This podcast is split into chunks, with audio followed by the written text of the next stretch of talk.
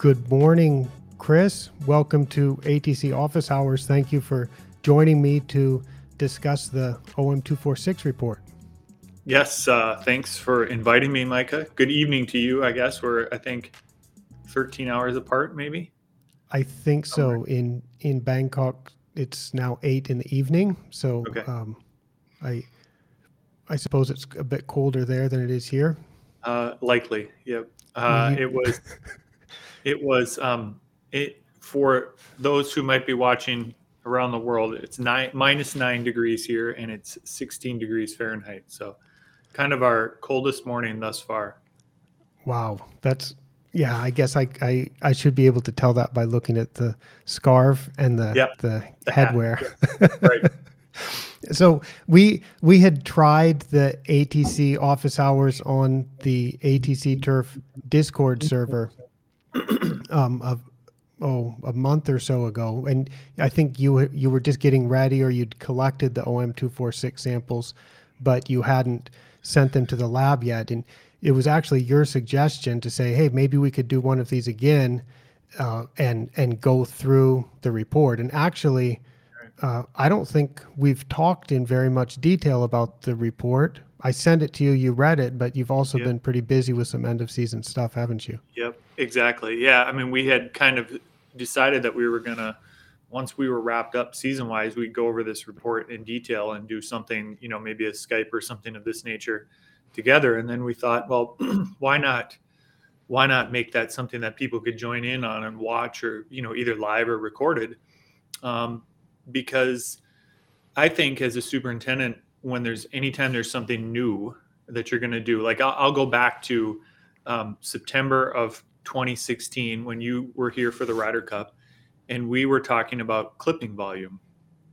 And we're getting ready for this event, and I'll never forget how you were like, "Oh, it would be really nice to know to be measuring the clipping volume from these greens this week." And all I could think, as you know, getting ready for all this uh, for this event, is, "Oh, I just can't like I can't make my brain think about that right now." And um, you know, I think over the years, that's that's an extreme example, um, but I think over the years, um, I have found that every time I want to leap into something like this, it's hard to get over this this initial hump of I, I don't really understand this and I don't really know what it's going to do for me.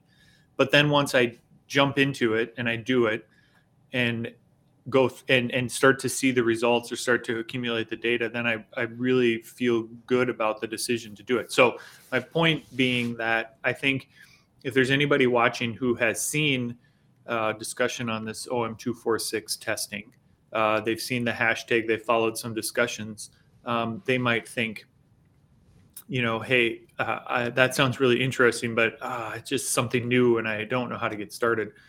So, from my standpoint as a superintendent, I thought this would be great. Um, I think it was your thinking as well, Micah. Let's expose some people to sort of what this data can mean and what this testing can show you. Talk about how we then change the way or, or uh, manage the course because of it. Um, and so, hopefully, it will be valuable to some people in that regard. I hope so. And it's also um, it, it's good because now you're two or three years into this, so we can look at a time series and also talk a little bit about some of the work that's been done to achieve that time series of organic matter change Yeah. over time or or static organic matter over time that we're going to look at really soon. Um, and and how that relates to playability and how that relates to how much work is required. So I think uh, sometimes I get so close to this because I've been working on it so much and and looking at the data so much. Uh, it's it's nice to have this type of conversation just uh, to talk about what we can really do with this. And I think the more people uh, hear about this and learn about it, and once you start collecting the data, it, I mean, everybody's going to be like, why was I not doing this my entire career? And Yeah. and I'm this is not something I invented. I uh, we're going to get started in the looking at the report really soon, but here's something that almost uh, uh, very few people know, Chris. Uh, who who came up with the OM two four six name?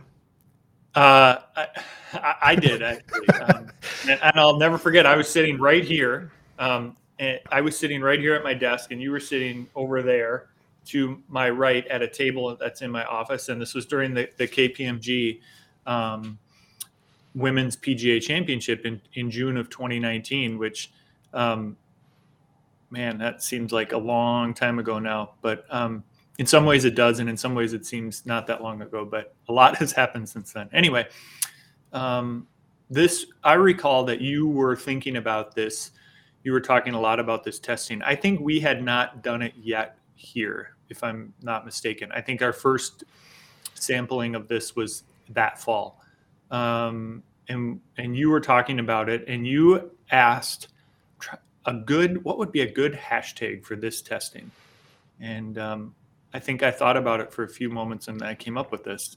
And so and you liked it so we went with it and it it, it is pretty catchy. So I, you know if i have to pat myself on the back a little bit and just i i i'm forever indebted to you for for coming up with such a great hashtag in only five characters and it expresses uh, it expresses this in a very pithy uh, and easy to remember way. I think it uh, does. So, so that's good. And but as I was saying, uh, I didn't invent this. Um, we I think we came up with the hashtag, but this is something that turfgrass managers in New Zealand and the the New Zealand Sports Turf Institute have been doing research on this and uh, testing since the early 2000s at least. So this is let's say we're looking at at almost 20 years at least of of people in that part of the world doing this. I think on a similar timeline in in the UK because I know STRI has been doing this. Uh, all the all the open championship venues will have this type of data for for their surfaces, and um, Charles Henderson, in, uh, specifically, um, who who's now uh, not with STRI, but when he was with STRI and then shortly after, um, he recommended to me. He he told me that I should be doing this. It would change the way I thought about a lot of things, and uh, he just said it would be a great thing to do. I need to get started with it, and uh, as I am with some things, I'm uh, very slow to appreciate the value in, in that, and uh, so it, it did take me quite a while, uh, and it wasn't until 20, 2016, 2017 that I really started doing some research into this, and then by by the summer of 2019, I was uh, ready. I, would already done enough research that I was really comfortable with the burn temperature, with the sample size, with leaving the grass on the sample for putting greens, um, and just ready to uh, do this. And so that's why at the 2019 U.S. Open uh, at Pebble Beach, I was talking people's ears off about this. And then the next week I was with you, but uh, uh, at the KPMG, and and that's when we came up with the hashtag. So well, um, yeah, OM two four six was to the the 2019 KPMG what clipping volume was to the 2016 Ryder Cup in, my mind. Yeah, um, that's good. Golf tournaments it, are great for talking about those kind of things. Oh, they sure are. Um, they sure are, and. Uh, yeah, I mean, you and I have had many of those discussions over the years at various tournaments. So it's, uh, I'm sure anybody who's who's followed you on Twitter or spent time with you at a golf tournament will can relate. So, yeah, and, and uh, speaking of Twitter, you can follow Tri- Chris on Twitter at at ct underscore turf.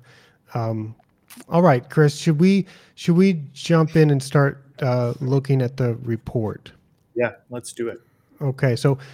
Uh, I'm going to share my screen and that pops us there.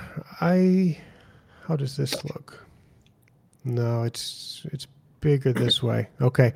I'm going to, I'm going to show it like this and I'm going to scroll down to the first chart. So there's some, uh, I put a table of contents and then I put a lot of text that I'm not going to go through the the details right now. We may flash back to that, but let's just go to what I think is the meat of the of the report, which is the um, the the actual results, the the time series. So, uh, Chris, you actually had done a, a, a tentative, uh, uh, like a research sample for me in in May on May 15th of 2019. That's right. Then, I couldn't I couldn't remember that first date. Mm-hmm. And I I seem to recall it was that fall, but I forgot that we had done the done the the the research sample um, mm-hmm. early before that tournament. Yep. That's right. So so you've got from spring of 2019, then you've got uh, so you kind of have a guess uh, through that 2019 growing season. Then you have a full set of data from autumn of 2019. Then you have all through the 2020 season, another sampling, and then another. So basically two two full seasons, and then that first year we can we have a limited amount of of yep. data. Yep. So um, I'm going to check in the chat. I think if anybody wants to chat, I'm I'm I'm I'm running this through Restream. This might be live on Twitter. I'm not sure. It I think it's live on YouTube. Um, so I think if you leave comments, they are supposed to show up in my restream here, which I can see on my screen. So if anybody has questions or comments that they want to leave, um, you can you can go ahead and and uh, type them in, and I'll I'll try to answer them. So Chris, the uh, the thing that I put these charts first. I think this is the most important. Is the ah TJ? Thank you. TJ says chat test. I can. Uh, the cool thing we can we can even show this on the screen if yeah, they're really. Cool. That's cool. So that's uh, that's big commitment from TJ. He's up early here. Yeah, this. I was thinking that's like five in the morning for the guys on the on the west coast. Yep. And we're I think our friends in New Zealand are hopefully asleep. Uh, I don't think they're up yet uh, in the morning, but I'm glad that by by doing this uh, on YouTube, this will be recorded so people can watch it um, in the in the future. All right, thanks, TJ. All right, everybody, thank you, Antonio. We've we've see that? Okay also awesome. So this pops right up. Cool. So these i think we don't have to worry so much about the exact number okay? I'm i'm uh, i'm seeing that you had 4.9% organic matter. That means uh, by weight there were 49 grams of material burned off, which we assume would be organic matter. Um, 49 grams of, of material burned off per one kilogram of soil material. So that's 4.9%. That's what, what you were at on the samples taken in October 2021. And it was exactly the same in October of 2020. So when you got these results and saw that at the the zero to two centimeter depth that it was the same year after year. Were you pleased with that, Chris? I was, and so um, you know, last year was the first time in which we went over these results, and and you sort of gave a prescribed prescribed amount of sand to apply for the next 12 month cycle and 12 month cycle would be from the time I take one test to the time I take the next test. So basically, October uh, of 2020 to October of 2021. So that cycle would include any top dressing that we're applying, getting ready for winter, and then anything that we apply in season. Um, so with last year's report, we had talked about an amount of sand to put down to maintain that level. Because you're right, that has been our discussion is not say, okay, we're at 4.9%, let's try to get to 2.5%. But that we're at 4.9% now, you say to me, tell me how did the surfaces perform? Can you get the green speed you want? Um, is the firmness the way you'd like it? Are you getting infiltration the way you would want it? Are you having any sort of issues with anything else? And my answers are really to those questions no. So then you say back to me, okay, that seems like you've got a great surface, a surface that is producing what you want. So let's keep it there. Um, and then the amount of sand prescribed is meant to keep it at that level rather than try to drop it to some level. Um, and and I, I, think that accurately describes it. Mm-hmm. Uh, that's that's what I think every golf course should be looking at first is how their surfaces are performing and how the organic matter is changing over time. And yeah. because we're concerned about how the mo the rollers on a mower roll across a roll across the surface and don't sink in, we're concerned about how the golf ball reacts when it yep. when it lands and, and hits the surface. So yep. if we want those to be satisfactory, and that could be satisfactory at two, at three, at seven, at 12. It could be satisfactory at a number of different organic matter levels. Now, in the next chart that we look at, the, the second chart that I show on the report, we, we sort of compare to what's normal for that particular species. But I think rather than than first looking at what's normal for a particular species, I want to consider how the turf is performing, how the yeah. surface is performing, and look at whether there is effective. Mm, how, how should we say it? If if the work that's being done has been effective in in creating that surface and moving the organic matter or keeping the organic matter the way that you want it. So um, I think I think that's that's um, a key to all of this is that um,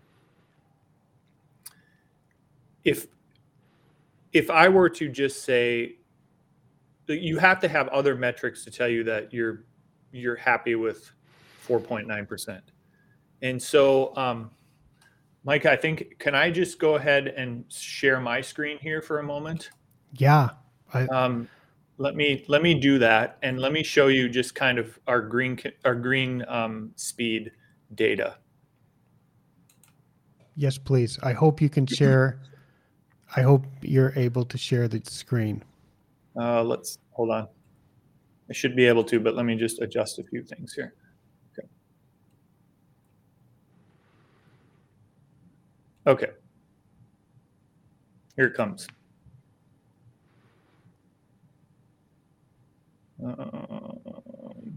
Okay. You see it's my sharing, screen? I see it, and I'm gonna I'm gonna now add that screen to make that live. Okay. Okay.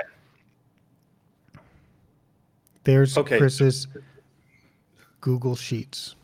So um, this is a this is all of the green speed data for the year that I record.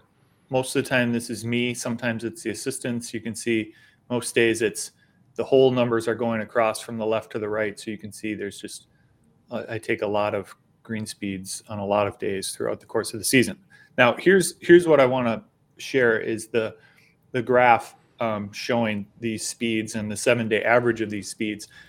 And I think that this is really important because if, if I were looking at, because this tells me is 4.9%, this is one of the data points that tells me is 4.9% um, getting us the results that we want. And so if we look at this, um, this is about the middle of June. Um, and you can see our average speed kind of climbs above 12 and stays there until we did a an airfine event in the beginning of August, and then it falls down as as one would expect. But so the point is is that through the middle of the summer, the peak summer season here at Hazeltine, um, we're able to maintain a, a green speed that our members desire. And and the point isn't that saying it should you should be above this number. It's it's this is going to be course specific. But if you're maintaining the level of speed that you and and smoothness, smoothness is another thing that goes with this. Let me show you those data. So I've, here is uh, data from a um, a smoothness rating that I do every day, the STRI um, smoothness rating. Micah, we can maybe talk a little bit more about that. I know you blogged about it a little bit. Maybe you can share links I've, or something. So, yeah, I I actually have one of your bobble test charts kind of queued okay. up to share later, okay. possibly. Great. So this is just that that data, and I take that every time I stimp, and I watch how the ball rolls. And um, I don't have a chart that goes with this, but this is just the data. So um, we'll talk about that. But to me, um, when you look at green speed um, plus the smoothness, is is telling me are we getting what we want from these surfaces? So that's a that's a quick way to just check um, that you're so let's go okay i can stop sharing now mike we'll go back to your your charts. The the point in showing that is is you have to know you have to have a, a, a, metric or data points i think that are telling you if you're if you're meeting the goals of your your clientele. In our case our members and you know a public course it's the it's the case of the people who are coming and, and paying green fees. So then we can go back to 4.9% organic matter in the top two centimeters and say yep that's that's a, a number that we can stay at and we'll be happy with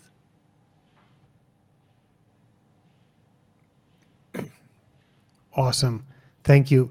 Thank you, Chris. Um, I, I, um, I agree completely. And I just, I, I guess I've, I've done a blog post about this also where I said, uh, I, I noticed something as, as more and more people do this test um, for the, for the first time, a lot of people get results that are like seven, eight, nine, 10, 11% organic matter right at the surface. And, um, and yet the, the surfaces are performing well. And if you look at different greens on the property, the healthiest greens always have the most organic matter. So, um, guys will get like, uh, 7%, 8%, 9% on, on their samples, you know, they, they'll submit six samples, get a range like that. And instantly the reaction or the response to me is, I want to reduce this by 2% or reduce this by 3%. But I look at it, I'm like, wait a second, which is your healthiest green out there?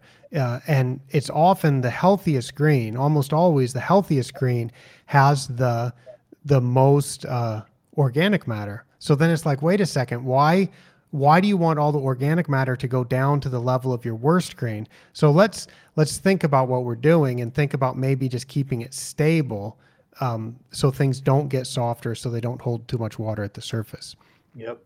So this is so in this in this chart, as you say that these outlined circles are the individual measurements. Um, and and I would say, and I know this, it's not the way that we look at this data, but I know which ones are which, and I know that our healthiest green is this top circle, the highest mm-hmm. OM in the two in the two centimeters, and our our least green that struggles the most is the lowest. There's there's that's 100% true, and I sample those two greens uh, purposely to to be able to look at that.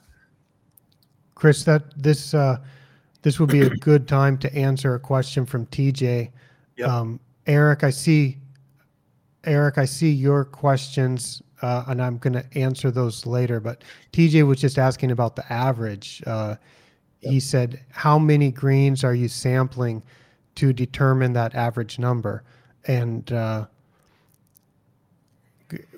Chris, I'll answer for you. Uh, sure. Yep you did uh, what what we're looking at here the average number at the om2 depth the zero to two centimeter depth that's six greens um, if i remember correctly. And then uh, that's correct. definitely the the two to four centimeter depth and the four to six centimeter depth those are um, three greens because it tends to be a lot more consistent at the once you go just the tiniest bit below the surface, it's it's more consistent, and I don't think it's necessary to pay lab fees to just keep getting the same number over and over. So mm-hmm. we I recommend spend a little bit of extra money to sample a few more at the surface. That's where the ball's reacting. That's where the mower is rolling, and that's where I think we we need to be a little bit more precise. Yep. Eric, and then Eric asked the same, a similar question. So the way that the question that he asked, are you sampling three at two, four, six, and more at at zero to two? And that's exactly it. Yep. That's so right. Six greens, six greens are in the two centimeter average, zero to two, and then three greens in the others. Yep. Yep. That's that's what we're doing. So I generally recommend uh, to do zero to two, two to four, four to six centimeter depth on three greens and then do an additional three greens uh, just at the zero to two centimeter depth. That that's generally what I would recommend. And it should. I think we're going to move on from this chart, Micah. But before we do, I think um, just a, a, statement to those watching: like, we're not. You and I aren't really discussing the two to four and the four to six. Um, we look at that. Nice to have. Good to have that information. See if anything's changing dramatically. But there's no real intent to use those numbers to change anything at this time. Um, That's right. I, suppose, I, yep. I, I I would suggest to everybody to look at the two to four centimeter depth and see how that hasn't changed over time. And yet, if I you did a DryJect this year, last year I don't think you did any. Uh, uh, last year it was a it was a solid tine filled with sand. Okay, so yep.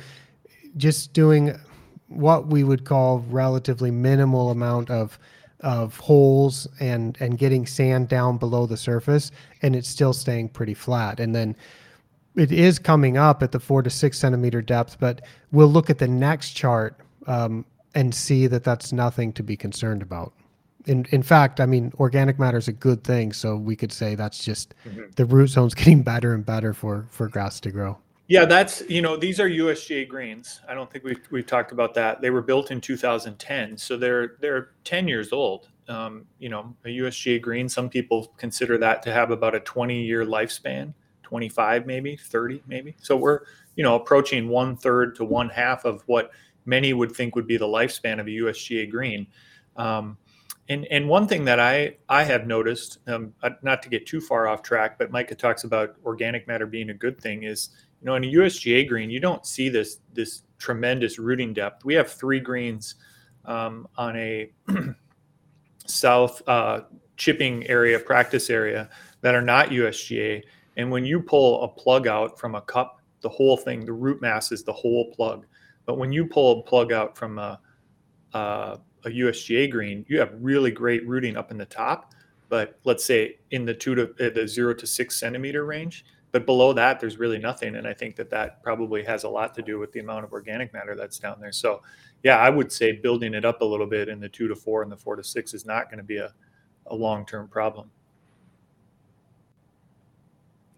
Very very good. Um, and eric has another comment here which i agree with. I'll show that comment. Uh, he thinks that more samples at the zero to two centimeter depth uh, given that the two to six centimeter depth remains largely unchanged in his sampling. So Eric's at uh, Chambers Bay in in the state of Washington, and uh, I I've done this type of sampling at uh, different continents, different countries, different grass types, and it's pretty consistent that that you tend to see very little change over time at the at the depths below two centimeters, which I think there's there's all kinds of implications for that. But the obvious one is uh, how necessary is it to punch holes and get and remove material from from down below, or how necessary is it to punch holes and put sand down into those holes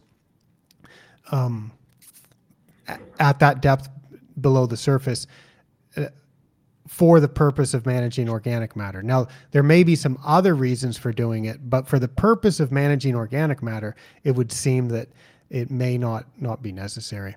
Can I? Uh, let's go down to the the fancy chart, TJ's yep. favorite.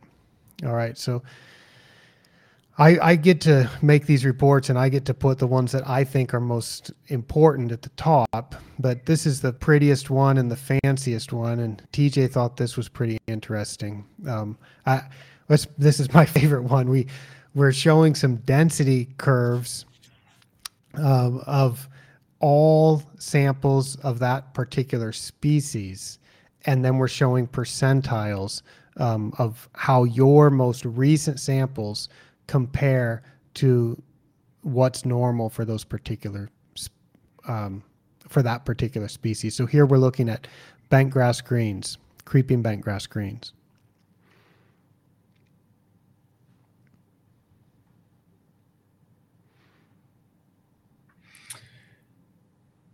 Do you think, Micah, that um, again, getting to the the idea that well, let me ask. I'm trying to think of how to ask this question. It's been it's been easy for me to understand the fact that I don't want to chase some low number. So when I look at these charts and I look at zero to two and I see that we're at 4.9 and that uh, 29% of golf courses are below us, it would be easy maybe to think, oh, like that is a number that we need to get to. We need to get to the point where only 10% are below us, and I need to chase this 2.4, this absolute.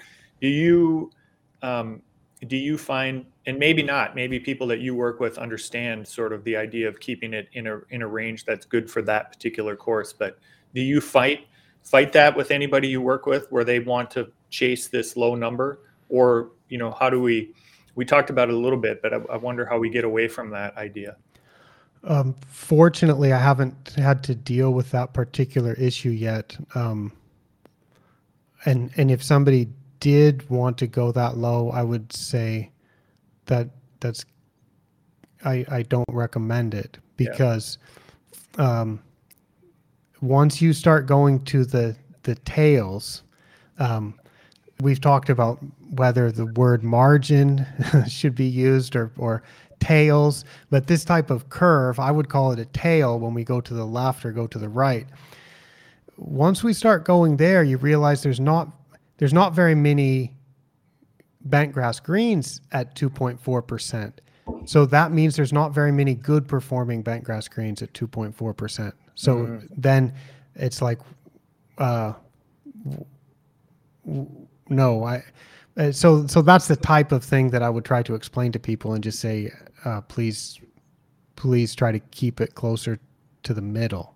I mean, yep. if, that that's what I would be trying to do. So, no, the, I mean, I kind of assume that everybody knows what this test is and why we're getting a number like 4.9 percent and saying there's only 29 percent of bent grass greens are expected to be below that.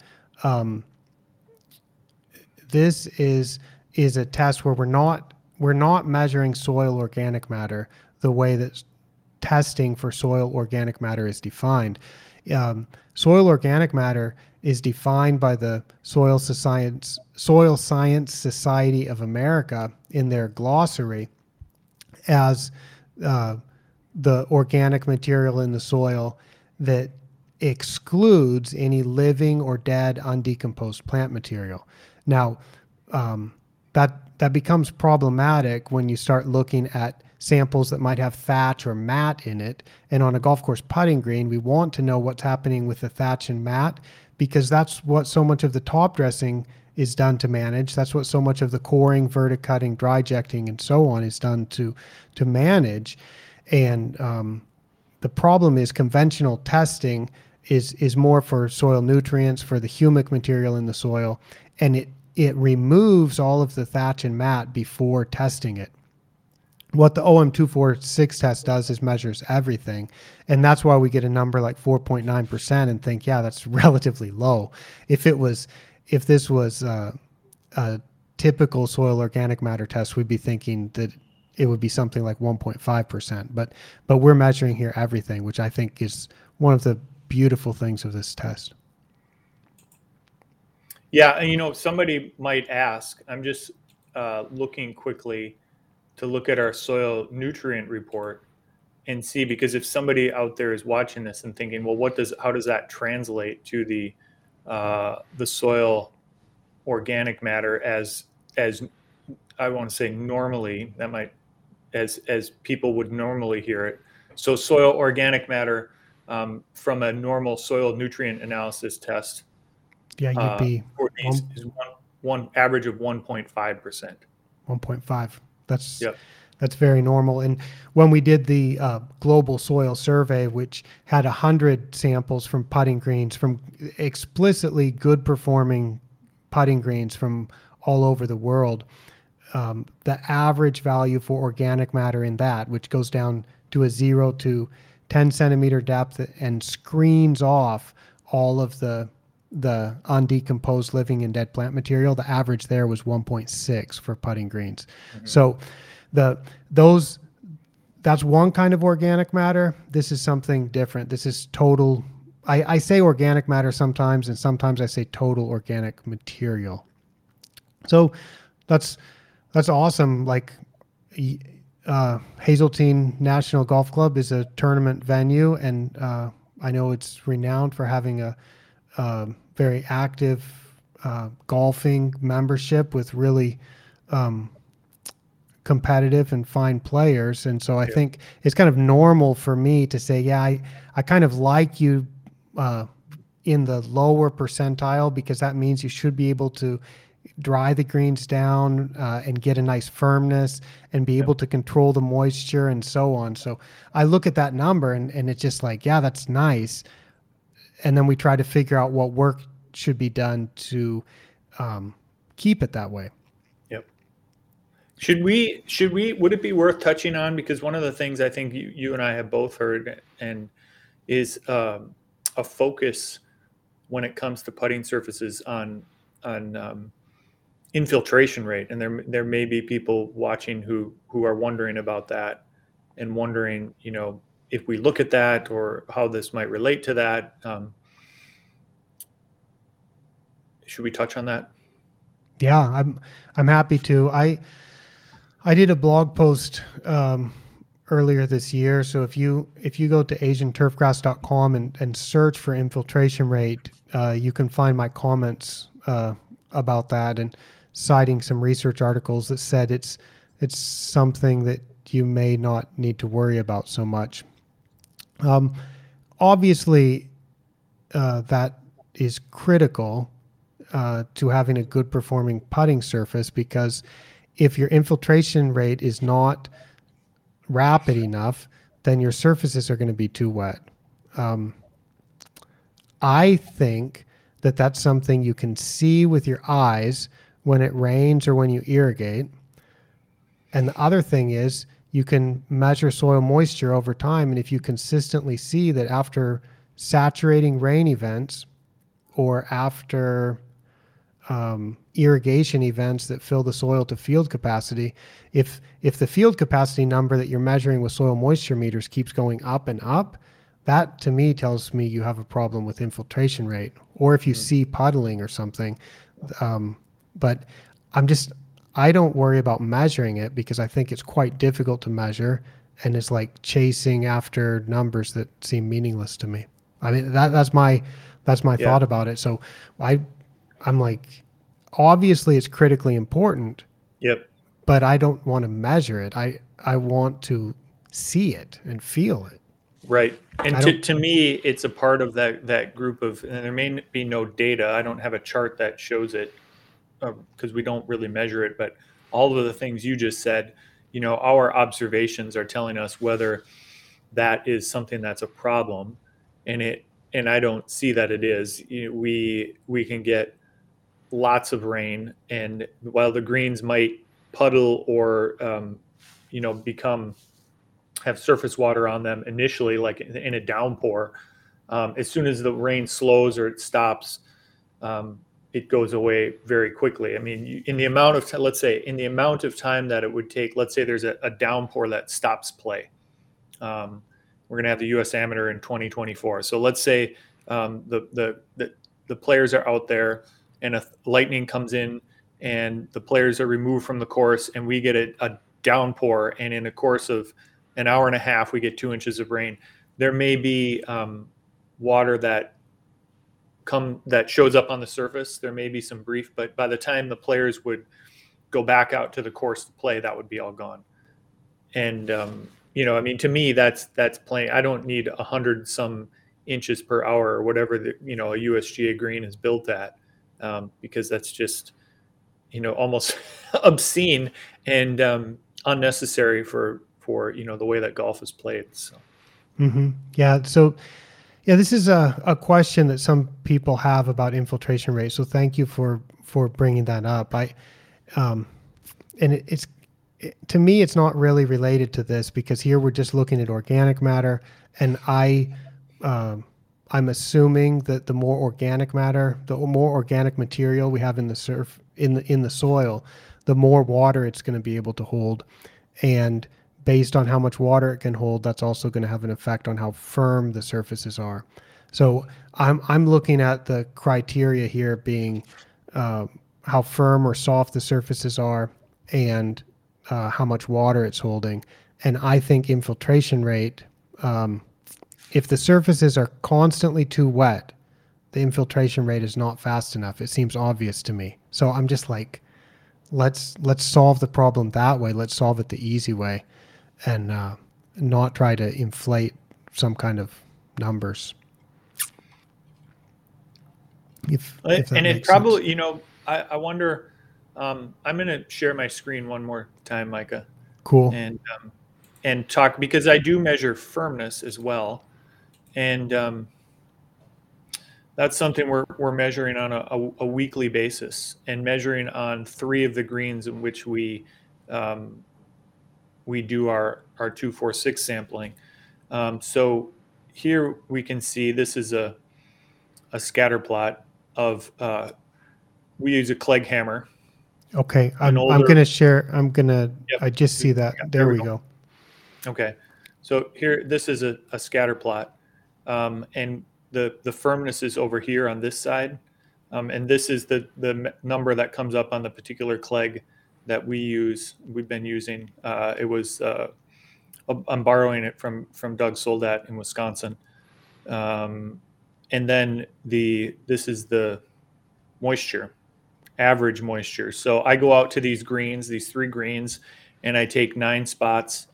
I take the moisture and then I take the firmness from the exact spot that the moisture was taking and I write it down and then I, I input that data over here on the left. So you can see that. So this is this is the average, this scatter plot is the average of 883 different um, samples during the course of the year on these three across these three greens. This is a scatter plot. Uh, whoops, where did it go? Right here of every single measurement. Just that gets to be a little blobby, but um, nonetheless. So these are the averages.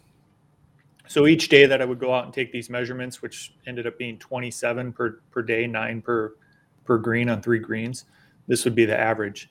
Um, and so again, this is another data point that's telling us if the organic matter that we have in that top two centimeters is something that is acceptable. Um, you know, if this if this line were um, Micah, do you want to talk about your your your uh, knowledge of charts and such is far greater than mine. So if you want, to...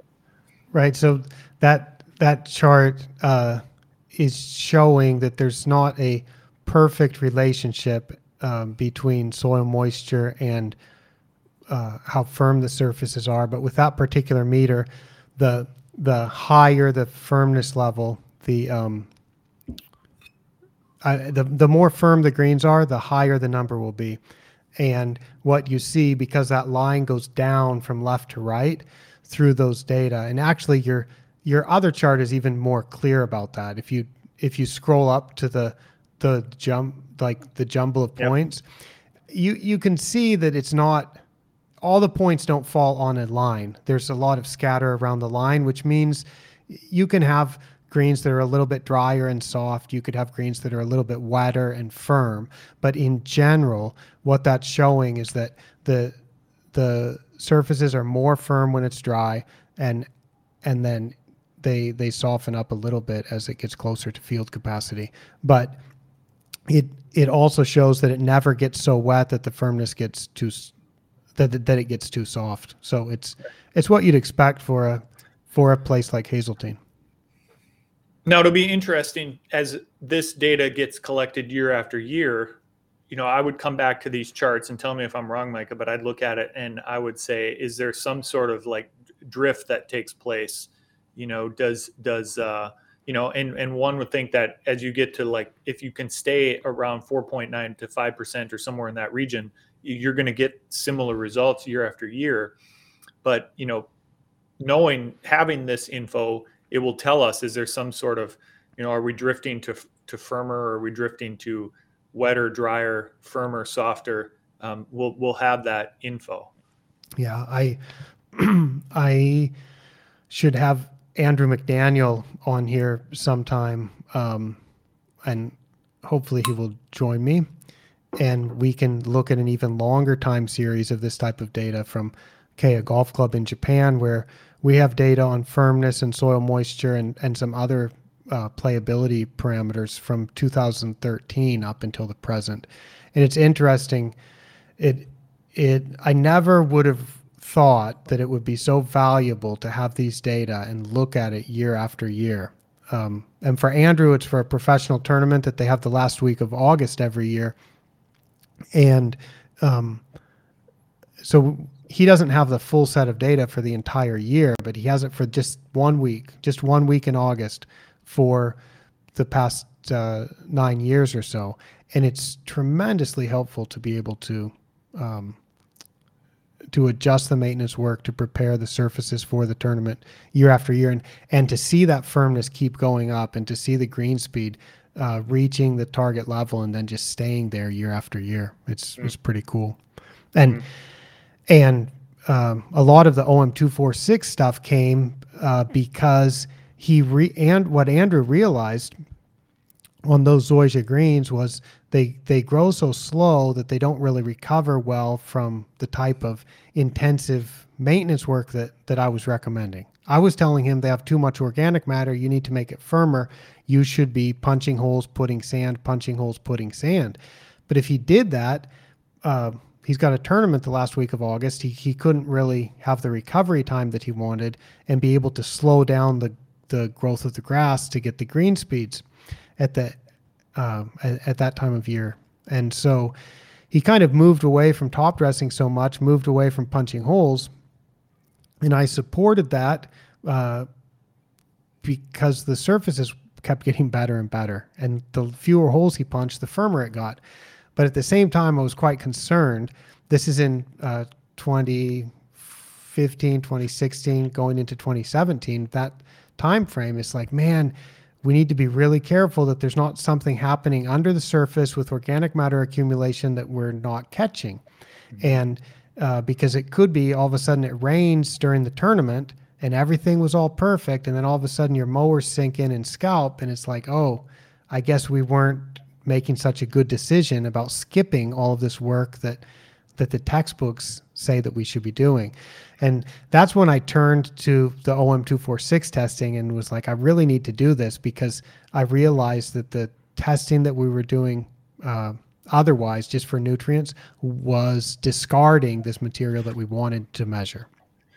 It seems to me that anytime there's a discussion when it comes to golf um, maintenance, uh, maintenance of golf course putting surfaces, that the fear that any manager, golf course turf manager has in reducing what they're doing, no matter what it is, uh, no matter whether it's uh, some kind of cultural practice, uh, some kind of watering, some kind of um, nutrient application, you know, potassium. It, it, the fear is of some sort of unintended consequence, you know, some sort of um, you know, uh, I remember I was I was talking about our our lack of potassium applications at GIS a number of years ago. I mean, this is five, six, seven, eight years ago or so. It was in Orlando a number of cycles ago, and and one of the questions that somebody from the back of the room asked was, "Aren't you?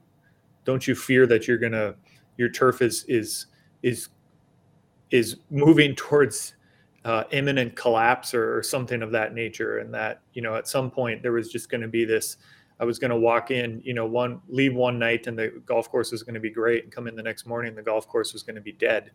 Um, i don't i don't think any of these things work in that way. Um, and and that to me is the key. If you look at data you think about collecting data and i know when people hear about it who aren't doing it, they think, oh my gosh, what a hurdle to get over, and, and what am I going to do with this?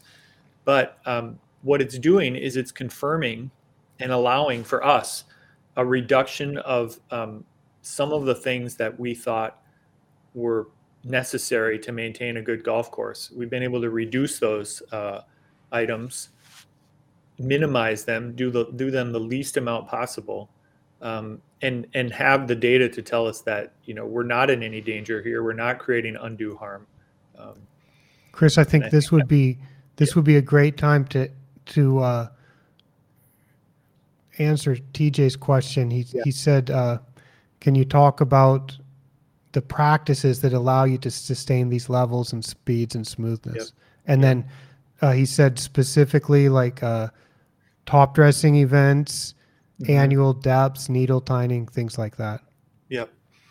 So let's um, I'll stop sharing mine. Like I don't know if we we'll go back to your charts. Let's go back. I think those will be more relevant to what I will um, Do you want me to bring up the chart of the smoothness that has your yeah? your let's top let's right? bring that. That's a good one. That's a good one. Yes. Okay, so I think I can stop sharing this screen, and then I think I can share a different one. Right. Um, so now here's our, our bobble test chart. And uh, so yeah, I think excellent. This, this will So be you- great for this discussion. so this was uh, this one was only updated through like early September, um, Hmm. but you didn't do any more events until the end of the season. So this allows you to show what you did this year. Yep. Yep. Um, so let me try to explain how I've thought about uh, course maintenance and cultural practices over the last, you know, in general, I've always felt as a superintendent, I want to do the least possible to the golf course to get the, the best possible results. So I want to, our results and what we desire are at a high level. And then to do that, I, I think, okay, what, what is the least amount I can do to, to get to that level? And not do anything that, that isn't necessary. And so, um, a story from the, the 2019 KPMG. This is when I started to sort of realize let, us use top dressing as an example. Okay. Um, it's very um, normal in this industry to top dress on a regular basis every week, every two weeks, every month.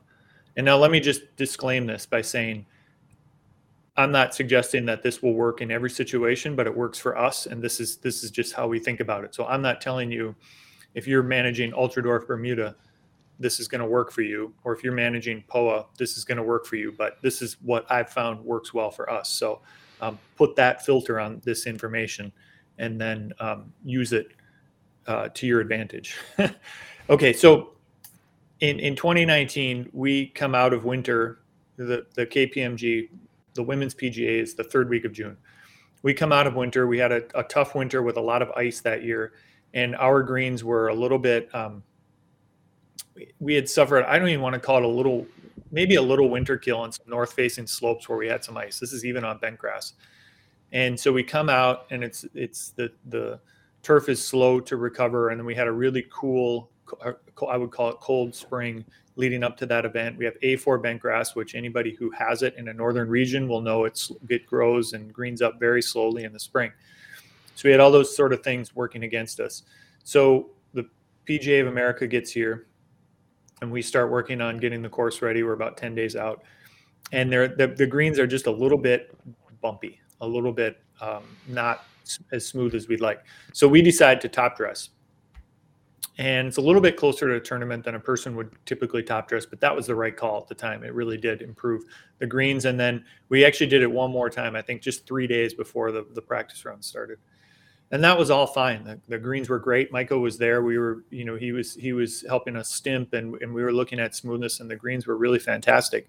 Um, but we were mowing and rolling, double cutting on turf that was just sort of like really waking up. Really hadn't gotten uh, a chance to sort of um, grow and and form a great surface early in this early in the year before we started doing all that work. Plus, there's this sand on there that we're constantly rolling and mowing over the top of.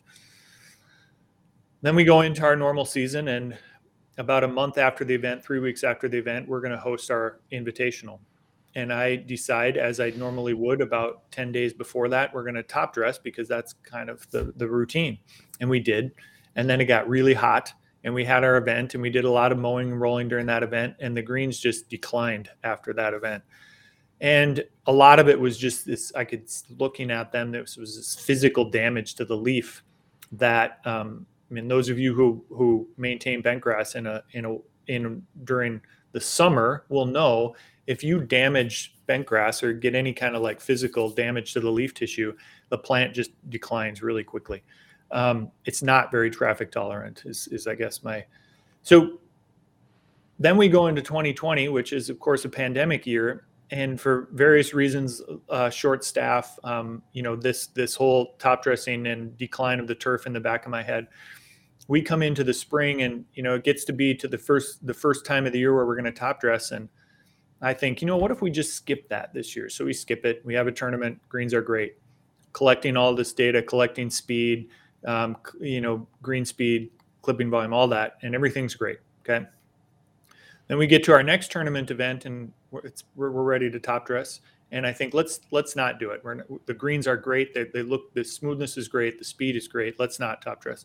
So we go through the whole golf season, uh, never putting any sand down uh, ahead of events. There was no bi-weekly top dressing, monthly, weekly, whatever it was. We just we just lived with the sand we had put down going into winter until we got to our aerification date, which is at the beginning of August, and the greens were great.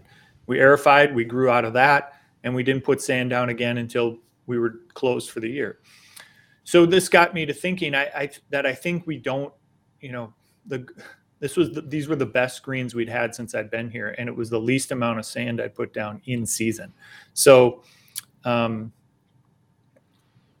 now my mind is thinking, okay, there's some amount of sand we need to put down, but um, let's think about what the windows are going to look like for putting that sand down, and what is the actual real amount of sand we need to put down, not just some arbitrary you know, light dusting two times a week, two times a week, and it builds up to whatever it is. But let's find out what that amount really is and then put it in the smallest number of windows possible so that our golfers and our surfaces are impacted the least as as little as possible by that sand because I've seen and you can see now we're going to get to this uh, this chart of the the bobble test and the smoothness rating um, I've seen when you put sand down that there is a decline in the smoothness of the surface and the quality of the surface. And over the years, just sort of anecdotally, I have heard that from our membership who who didn't like the sort of roller coaster of of of surface quality that took place when we would top dress and then build back up and then top dress and build back up. Um, they didn't enjoy that. So, you know, I'm really trying to create a, a surface that replicates a championship event for our members for as many days as possible during the course of the season. And because we're closed in the winter, we open about April 15th and we close just about Halloween, you know, that that period of time is quite small um, relative to places that are open for longer or open all year long. So, you know, that that's our goal. That's sort of the the overriding goal that and experience that I want to give our membership. So if you look at this chart, maybe Micah, do you want to just explain this chart a little bit? Again, your explanation of charts is far better than mine. So, oh, all right. So this is another one that's on my website. If you search Bobble Test, B O B B L E, um, search that on my website. You can pull up this post and read about it and and study the chart at your leisure. Uh, this is quite an interesting one. I I don't remember if I recommended to Chris to start measuring bobble tests this year or he told me that he was going to. Maybe, I think maybe I, I was think, thinking we came to the same conclusion it would be a useful measurement to have. Yeah, I think somewhere there was a discussion involving you, potentially Jason Haynes, um, about this test, and we talked about it and and we thought this this seems like a good combination with green speed. And it's it's easy to do. I'll let i'll let mike ex- well i can explain how how i take the test. Um, it, it's essentially this is a visual rating. Um, and when i stimp the green i watch the ball roll across the green and i give it a rating on a on a scale of 1 to 10 and uh, um, I give it a scale, uh, a rating on a scale of one to 10 as the ball rolls across. And I watch for the ball chattering across the surface. I watch for any big bobbles that the ball might take across the surface. And I watch for any sort of snaking that the ball might do. So as the ball rolls, and you, you will roll three balls as we stimp, um, I'll, I'll rate each one. And and then I'll I'll add those numbers up. So if it's three nines, it's a 27. If it's three eights, it's a 24. Um, and, and that's how I, I get this rating. So then I put it in my spreadsheet, which I shared before, as a as a 27, a 26, a 25, whatever that those three ratings would be added up, and then the spreadsheet. I have a formula that that averages it all out to give uh, a um, bobble test score across all of the greens that were stimped that particular day. So that's where this number comes from. So you can see, even though it's a scale one to ten, we really we had a six in here. That was right after we had dry ejected, and there was a lot of sand and a lot of. So you can see in a in a northern climate during the season, you're really not going to go below six. But um, you know, I, we've so Mike and I have talked about it, and he has this dotted line across eight. Eight is is is really when a golfer puts a ball. If you have an eight, uh, the golfer is going to deem that to be nearly perfect. Um, eight yeah. is a really good score. Right. So this is showing through the season, uh, starting in early April at the first mowing. Uh, so this, uh, uh the first asterisk down there by April 1st, that's the first mow of the season, which was on uh, April the 6th this year. And it started off a little bit below eight, but quickly with mowing uh, and a little bit of rolling, the that average every day got up above eight and it stayed there until a heavy sand top dressing on May 11th. And on, on May 11th, that's the second asterisk. So that was a top dressing of about uh, 0.8 millimeters, which would have been, that's about uh, three cubic feet. That's about three cubic feet per thousand square feet. If I I'm, sort of deem that when I put down that 0.8 millimeters in May, um, that was with no holes. So that was just sand on top, um, dragged in. To me, that was about the limit of for for our situation of sand that I would want to put on without having any holes or anywhere for the sand to go. That was pretty heavy on a on a surface to then send golfers out to play on. Um, mm-hmm. And then after. and then after you do that, you can't roll as much as you want to because you would just beat up right. the grass. So then you yep. uh, it's it's it's keeping the value down a little bit. So it took a couple weeks to get back up to nine where it was before the top dressing. And then it's it got so good where it was above nine every day that you just stopped measuring it, and you were you were only going to flag it if something happened Right. And so you went for all through the peak season up until early August, um, right up uh, above nine, which is basically perfect. And yep. then then you did the dry eject in early August, and after that, it it took a couple weeks to get back uh, up above eight consistently. Yep. Yep. And this chart stops in about mid September, but uh, it it does go. I don't know if my pointer shows up on the screen, but it does go up above nine right after this and then stays above nine for the rest of the season until we closed. So, so this is the kind of thing that Chris said it very well. This may not work everywhere, but um, you know, I, I'd always been using the example of Keya Golf Club and, and what Andrew was doing and achieving with those korai greens with basically two top dressings a year and not punching holes.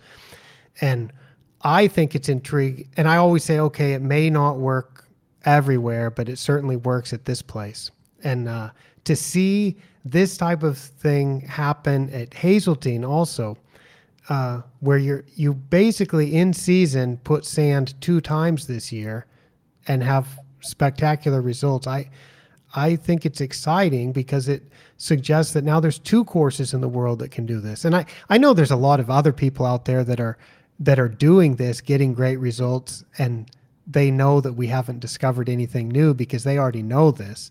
But definitely, there's a mainstream uh, type of management style that I used to teach in seminars. I used to write articles about it and tell people they needed to put more sand out. And I know there's there's a lot of people that kind of teach what the standard way should be, and and what you're doing is is not quite the standard way.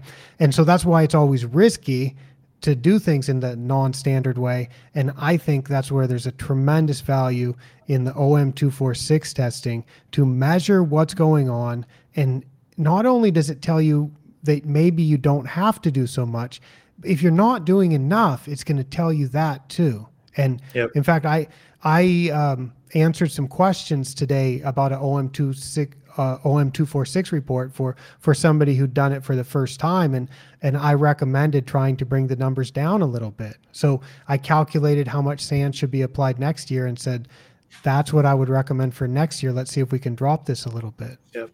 And we, you know, even even our report, which we we hadn't gone over, and I, I don't know that we need to, but we have I had mentioned earlier these three greens that are on the south end of the the our practice area. They're practice greens. They're not USGA greens. They don't have the same construction as our course greens, but our members have asked that they represent or are more similar to when the ball lands are the greens that we have on the golf course.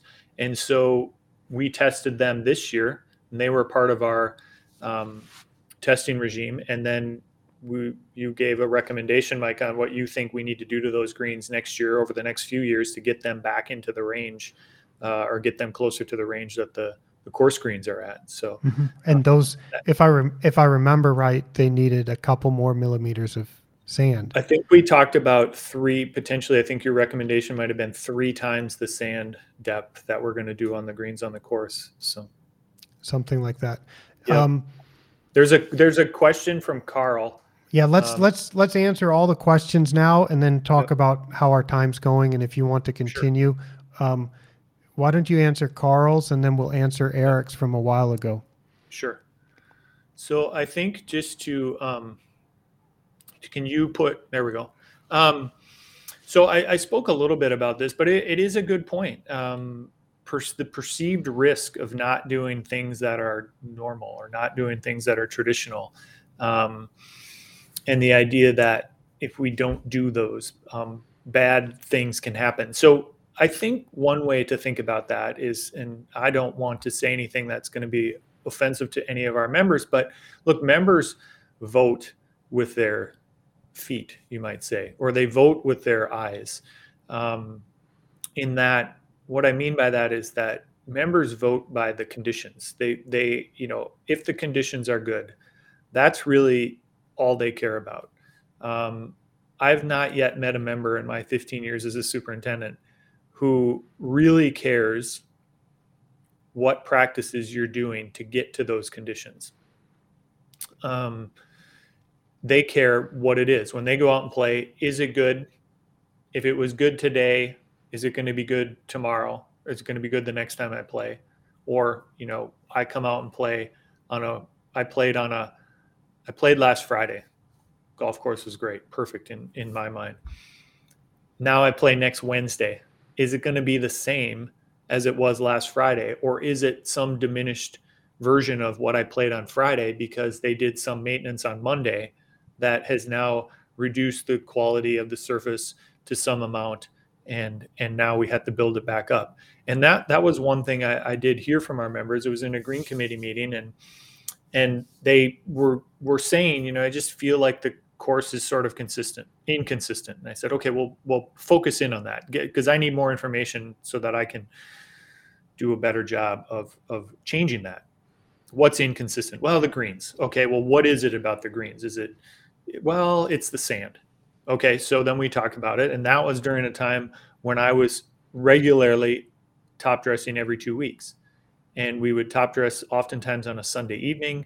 Uh, then we wouldn't mow on a Monday. Maybe we wouldn't mow on a Tuesday.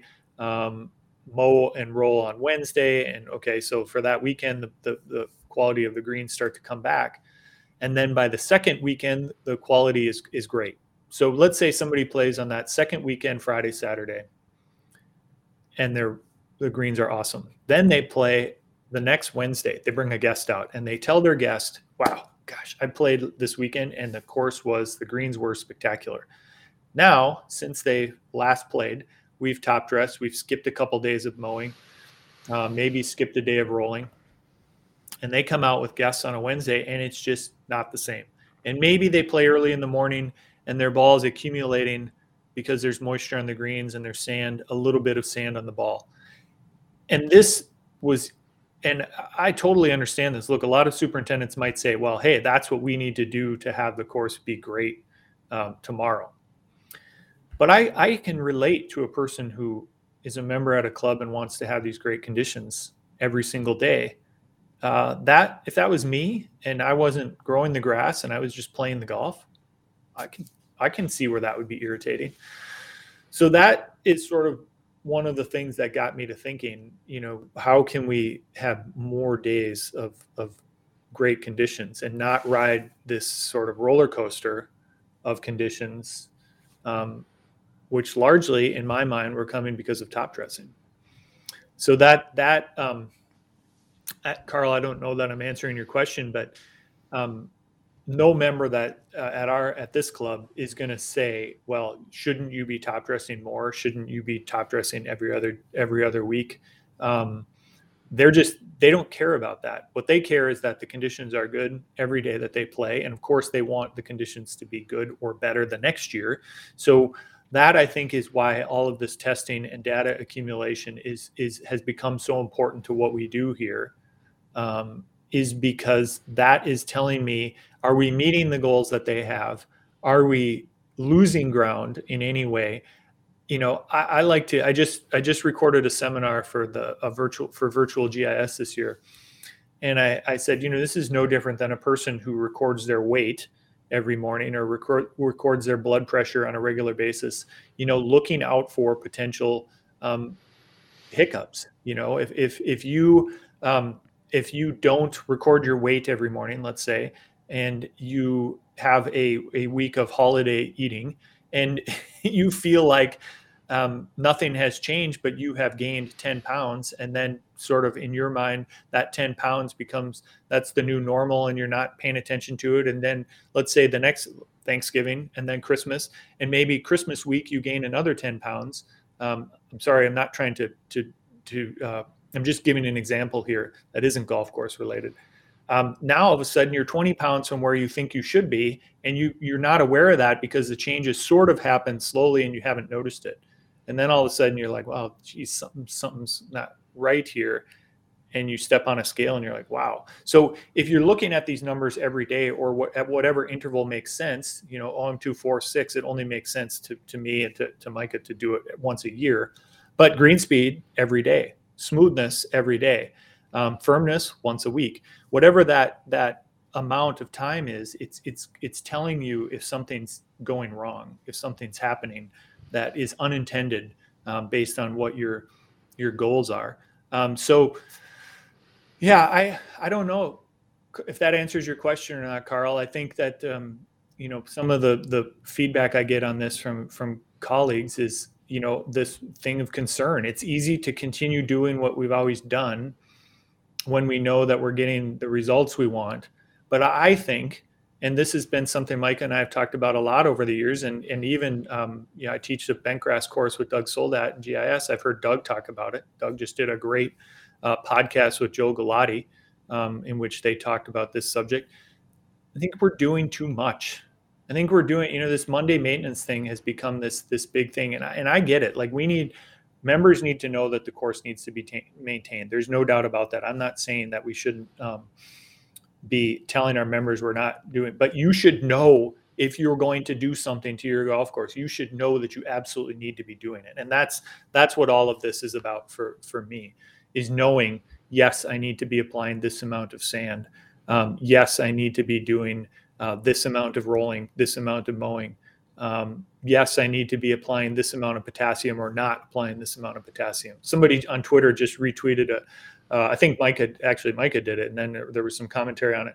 A picture of two of our guys, um, let's say uh, eight years ago or so, applying uh, granular potassium after a rain event, and I sort of chuckled with him, and we we we went back and forth a little bit um, about my response to his question what are you replacing? And i said uh, you know something potassium that's washed away with the rain. And you know i just didn't know. I had some consultant that i worked with had told me that that was the thing to do. And you know i wasn't knowledgeable enough in that area to realize that maybe we don't or we shouldn't. And i hadn't learned enough about it. And um, so we were doing it. And you know it was it was a wasteful process. Yes a few bags of potassium fertilizer don't cost that much but you know it was two guys to apply it and we had to figure out the timing and then you put this granular on the surface that could affect play for a day or two and um, you know, it just we just didn't need to be doing it, and uh, we're not. And um, you know, soil nutrient analysis tells us that we're not having any sort of issues because of it. Um, so, uh, hopefully, Carl, that that speaks to that um, that idea. But um, yeah, and again, you know, we're not doing nothing. We'll talk. Uh, we can, you know, we still are applying top dressing. If if someone were to walk on our greens right now, um, they would they would think they'd say, "Oh yeah, this is this is not nothing as far as sand." I mean, they are quite uh, quite heavy right now, but that's half the sand that we're going to apply for the course of the 12 month cycle. So um, awesome. there's another another question from TJ that I think gets to this point a little bit too, Micah. Yeah, let's let's answer all the questions okay. right now. This is awesome. This uh, this is exactly what I wanted the office hours to be. Is uh, something where we can talk about a technical subject a little bit, um, yeah. but uh, also to have these kind of excellent questions. So I'll show TJ's question. Um, he's asking about layering, um, which is an excellent question. Yep, I, I I'm glad he asked that because um, you know my my old way of thinking before we did this would have um, been would have found that to be concerning too, and that would have been the reason I'd say, okay, I want to put these out on a regular basis um, to reduce layering. You know, visibly, I don't see any issues with layering. I, I haven't I haven't seen that with this. You know, I guess maybe if I'm really being critical, I could look at it and be like, okay, here's the here's the pre excuse me here's the pre-winter sand um, you know here's the may sand. Eh, maybe maybe but you know again let's go back to the data. We're i'm i'm working to control to grow the least amount of grass possible. So that gets into clipping volume and and you know rates of pgrs and and that sort of thing. Um, amount of nitrogen and and paying attention to to uh, growth potential and not applying you know applying nitrogen based on growth potential. And that is my belief that that controls the growth to a point that we don't um, have, we're not worrying about a layer. So, I mean, that's a simple way of saying it. But again, you know, it's combining data with visual observations and and saying I I don't think there's a layering problem here. And and Micah, um, can you you want comment on on layering a little bit or some of your thoughts on layering and if that how you feel about it because we have had that discussion just a bit. Um, I have seen more um, layering issues where the turf is great than I've seen bad turf that's caused by layering issues. So it's obviously layers are something that people should rightly be concerned about, but it doesn't necessarily mean that it would be an issue. And anybody, um, I'm not going to bring up your tweet right now where you shared the pictures of those cores when you mm-hmm. when you collected the samples on October 11th, I think. But those were beautiful, and uh, you know, there's roots, there's uh, consistent coloring through there. There's, you know, it it looks nice, uh, and yep. and it doesn't look like layering. So, just I would encourage people just to monitor it, but yep. don't be afraid of imaginary things that may not have caused a problem yet. I'm, Here, I, Micah, do you want me to just? I mean, yeah, can you? I can share. You, yep, I'm going right to answer. Here. You bring you bring that up on your screen. I'm going to okay. answer Chris's. Uh, sorry, uh, Eric's question from a long time ago.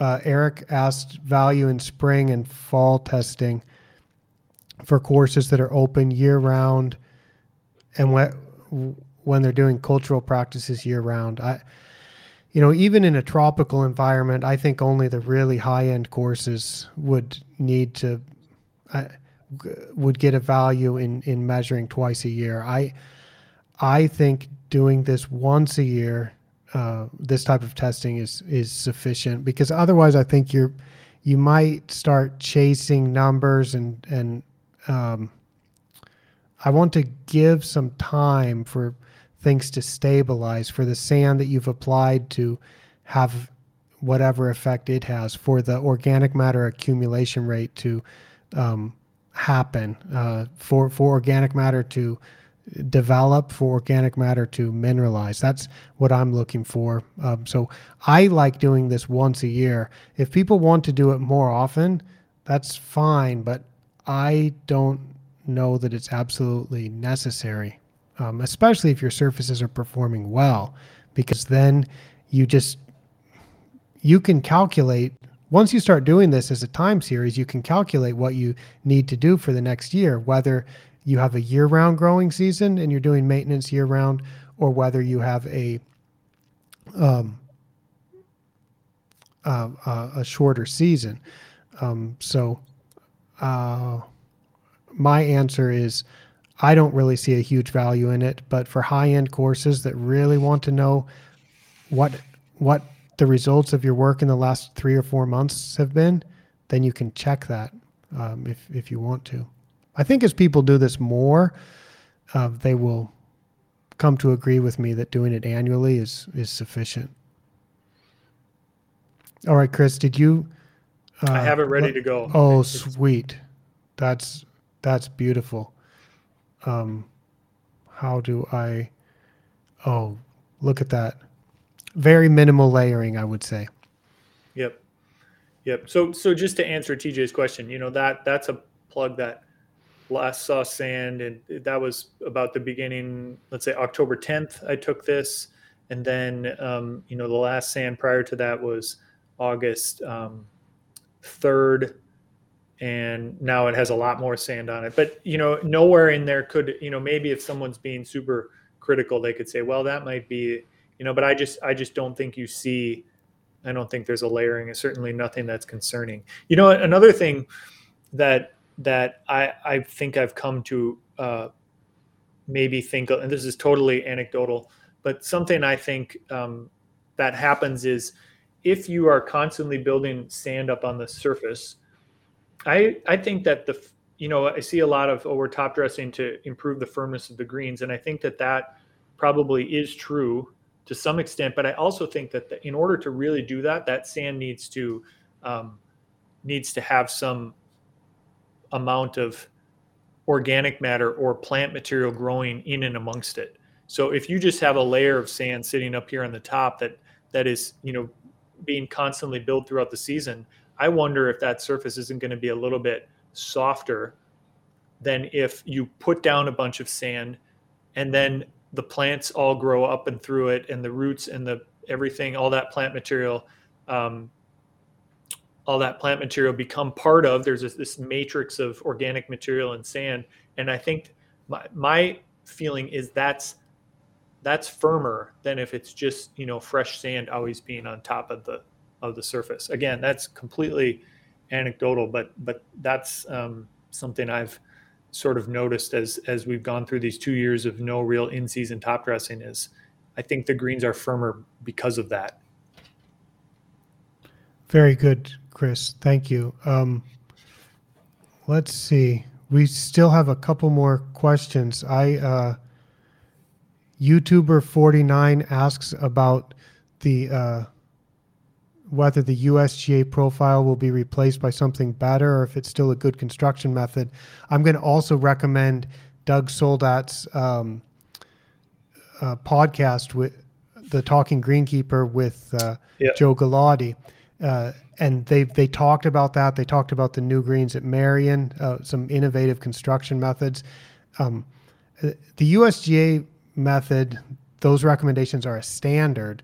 Um, it doesn't mean it's the best way, but uh, everybody knows that it can work. I mean, my my experience has been, and now nine years of managing these USGA greens that were pretty new when I got here, and and um, I think still perform at the at a extremely high level. Um, I think if if you are on top of everything you need to be on top of, they're they're quite good.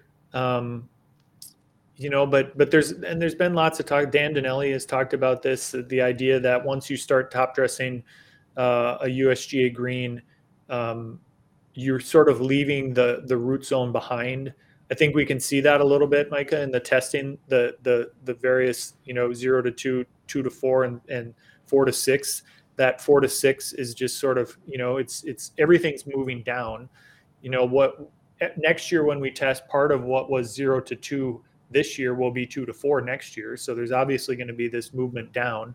Um, but I think if you're staying on top of everything you need to do, a USGA green is quite quite good and performs the way a person would want it. But it does seem to me that I, I, keep looking at the, the picture of the core here. That's why my head is going to that direction. But um, it, it seems to me that if a person would um, not a per, but if a system, the USGA system, and it is a system, is not being maintained properly or isn't having the right kind of things done to it. Let's say a course, let's just let's just say um, a course builds USGA greens and then they have some sort of um, issue with, you know, they they don't have the funds then to do the, the things that need to be done to maintain them properly, whatever those things might be.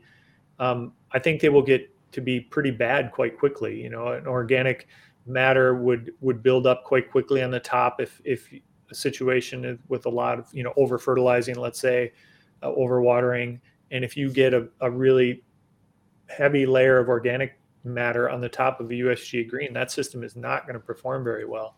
Um, so I think it can be quite good, but can get um, can get into trouble quickly too if it's not if it's not um, managed properly. So um, you know, it's it's whether it's the best system or not. Um, I don't I don't have that answer, but uh, you know, it's it's here, here's something I've always thought is interesting.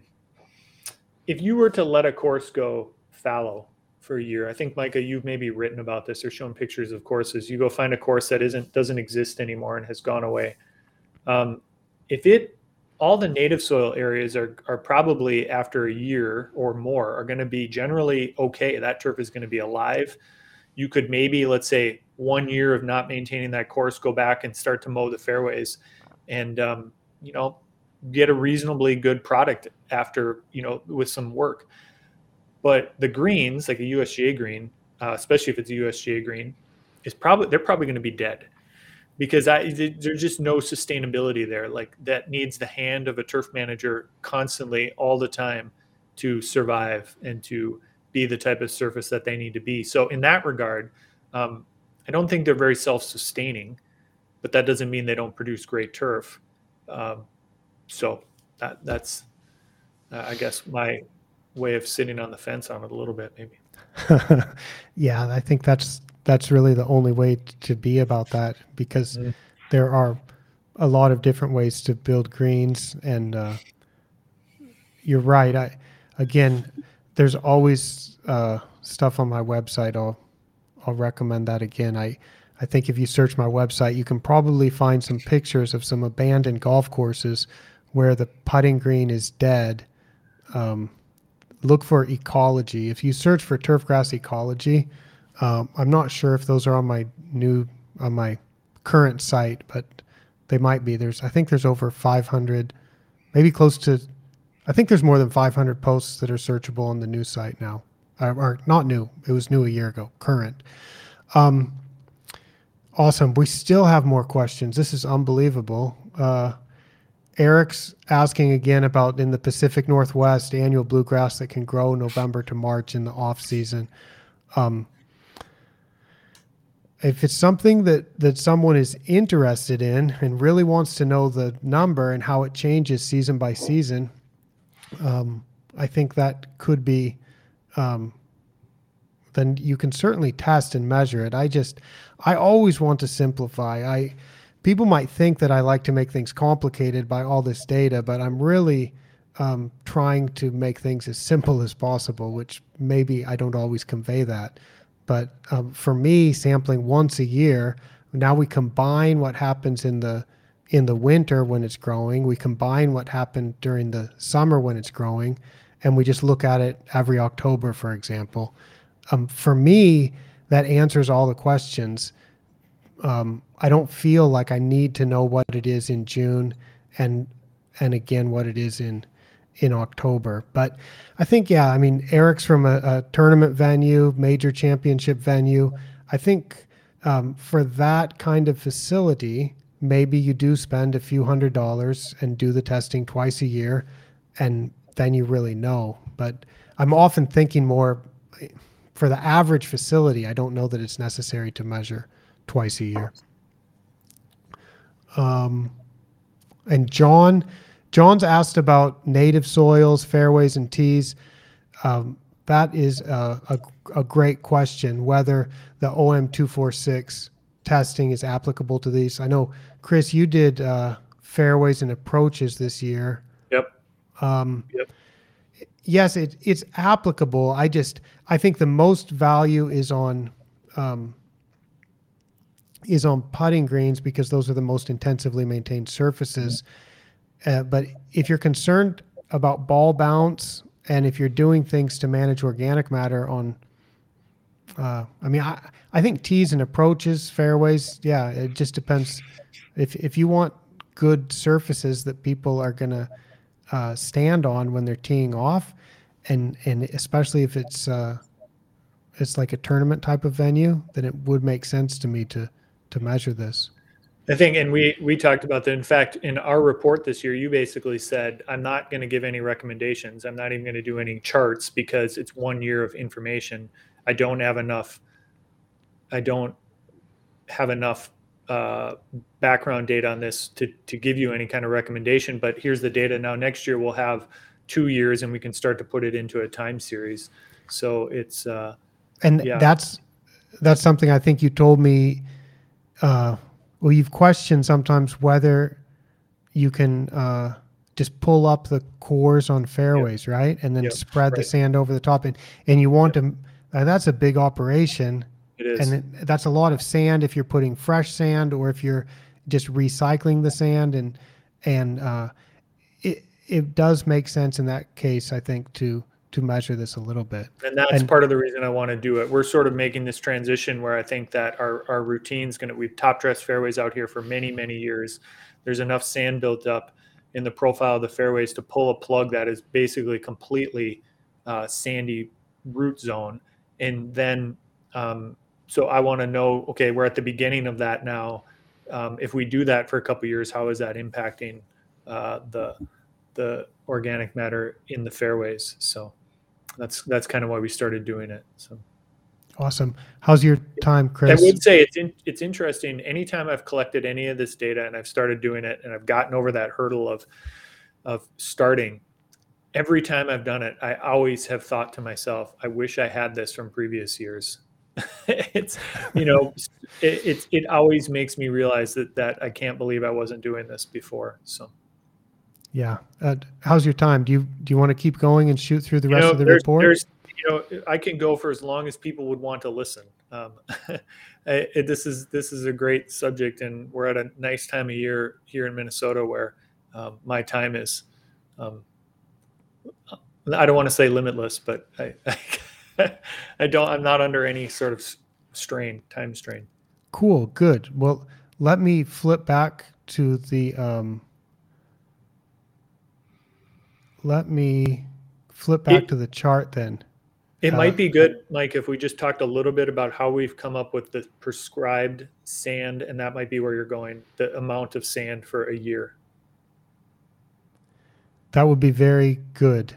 Let's let's look at the report to show what we're trying to achieve, and then I'll I'll show how I calculate that. Um, so I think I can share that screen. There we go. Um, so we've got those numbers that compares to species. And then, so basically everything's fine. And the idea is kind of like we want to keep things the kind of where they are. And then the next chart I show is um, like a scatter plot that identifies the different greens. So now the fifth green is I think it's the worst one out there uh, in terms of the way the grass the grass doesn't seem very vigorous. Uh, it's, and I've only been most, there. It's our most difficult green to manage. That's that's and it, that's how I would describe it. And it's got the lowest organic matter at the surface. Yeah. And then yeah. nine green is in full sun, and it's got the most organic matter. Nine, so nine green is perfect. So if I would if I would label those two greens, I would say that when I go out to look at greens in, you know, uh, let's say the weather is, you know, you're in middle of the summer and the, the heat index is 105 and I want to go look at a green to see if there's anything that's you know becoming an issue. Number five is where I would go. It's that is our our low end indicator green, and number nine would be a green that I would never hardly think about in that regard. Excellent, and this is very typical where uh, when people do this type of testing, the healthiest greens, the best performing greens tend to have more organic matter, which is, and the worst greens tend to have the least because they just don't grow as much. And uh, I, I, or they don't grow, they don't produce as much organic material underground. And uh, I think that can be a caution against trying to go too low. Um, so here we've got the numbers, and then now I'm not showing the background by um, by only bent grass. I'm showing everything. So for this test on putting greens, the organic matter goes up sometimes as high as about 20%. Um, and then also this shows why we don't do so much testing down at the deeper depth. You see there's just very little variability. Just go down to two to four centimeter depth. That's 0.8 to 1.6 inches. You're, we're basically uh, from from three quarters of an inch down to one and a half inches below the surface. It's it's nothing. Um, I've I've got a, a, handy sampler here as a as a prop, and uh, these these lines on here are two centimeters apart. So if, if this would be the zero to two centimeter depth, um, that that next depth it's it's it's nothing. It's it's a tiny tiny bit below the surface. So um, as we go down to those depths, um, th there's very little variability, and you, you go down to the four to six centimeter depth, they're they're quite close. So we're not worried about that so much, but we do want to make sure that at the surface it's uh, it's staying relatively consistent. So then um, let me bring up a different screen and I'll show how we calculate this.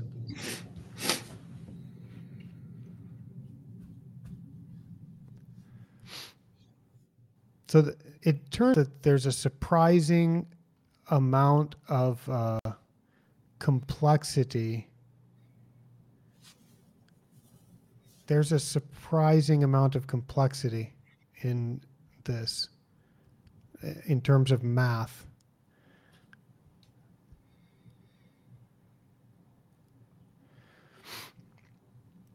So I'm going to go to the Shiny apps. And I, I've got a calculator for this.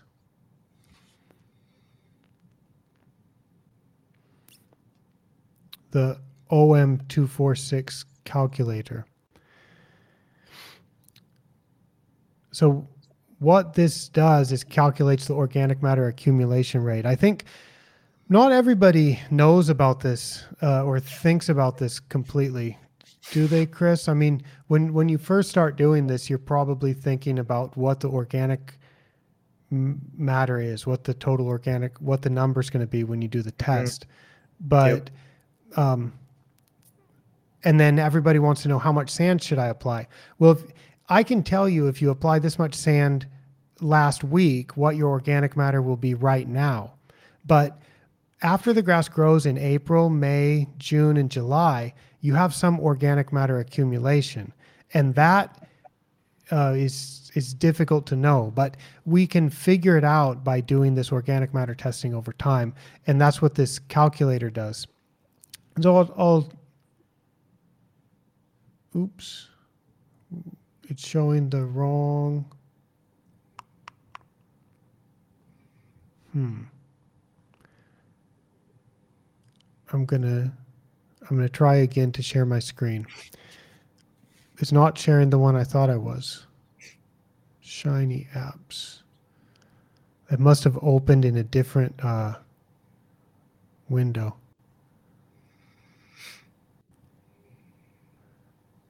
Oh, I wait a second. Sorry. I'm this is the beauty of this is the beauty of live recording. Yeah, then this is totally my first time doing this too. But this should be the app. I can't believe the internet has worked all through this time. All right, so Quite, here, quite good. Yeah. here's a tiny app that that has the calculator. So I'll jump to the OM accumulation rate part. So it's just showing some default stuff, but let's let's change some things. So I'm going to change the. We're just concerned about the top two centimeters, so I'm going to change that to two. You were 4.9, weren't you, Chris? Yep. Yep. So you were 4.9 last year, and you were 4.9 this year. So this is now um, going to calculate the organic matter accumulation rate, which is really important because we need to know how rapidly it's accumulating before we can figure out how much sand to apply. Mhm. Then the date range was one year. I'm not going to change it. It was October to October. This is still 12 months. Yep. And you, t- what did you apply? 5.2 or something? I was just above five, like five point three or something like that. Yeah. But this is where it gets tricky because a lot of that went in with the DryJect. Yep. And so I guess that right at the surface, the amount that stayed at the surface might be three. I think that's um, what. Yep, that's what I recall you saying. So I, I think that's what I did. So I'll change that to three. And now it says that your organic matter accumulation rate was 9.1 grams per kilogram of soil per year, which is interesting to know. But, um, and there's a surprising amount of math behind it. Um, but now we just calculated that. You can't do anything with that except when we plug that math in also to the um, the next tab here, the sand requirement.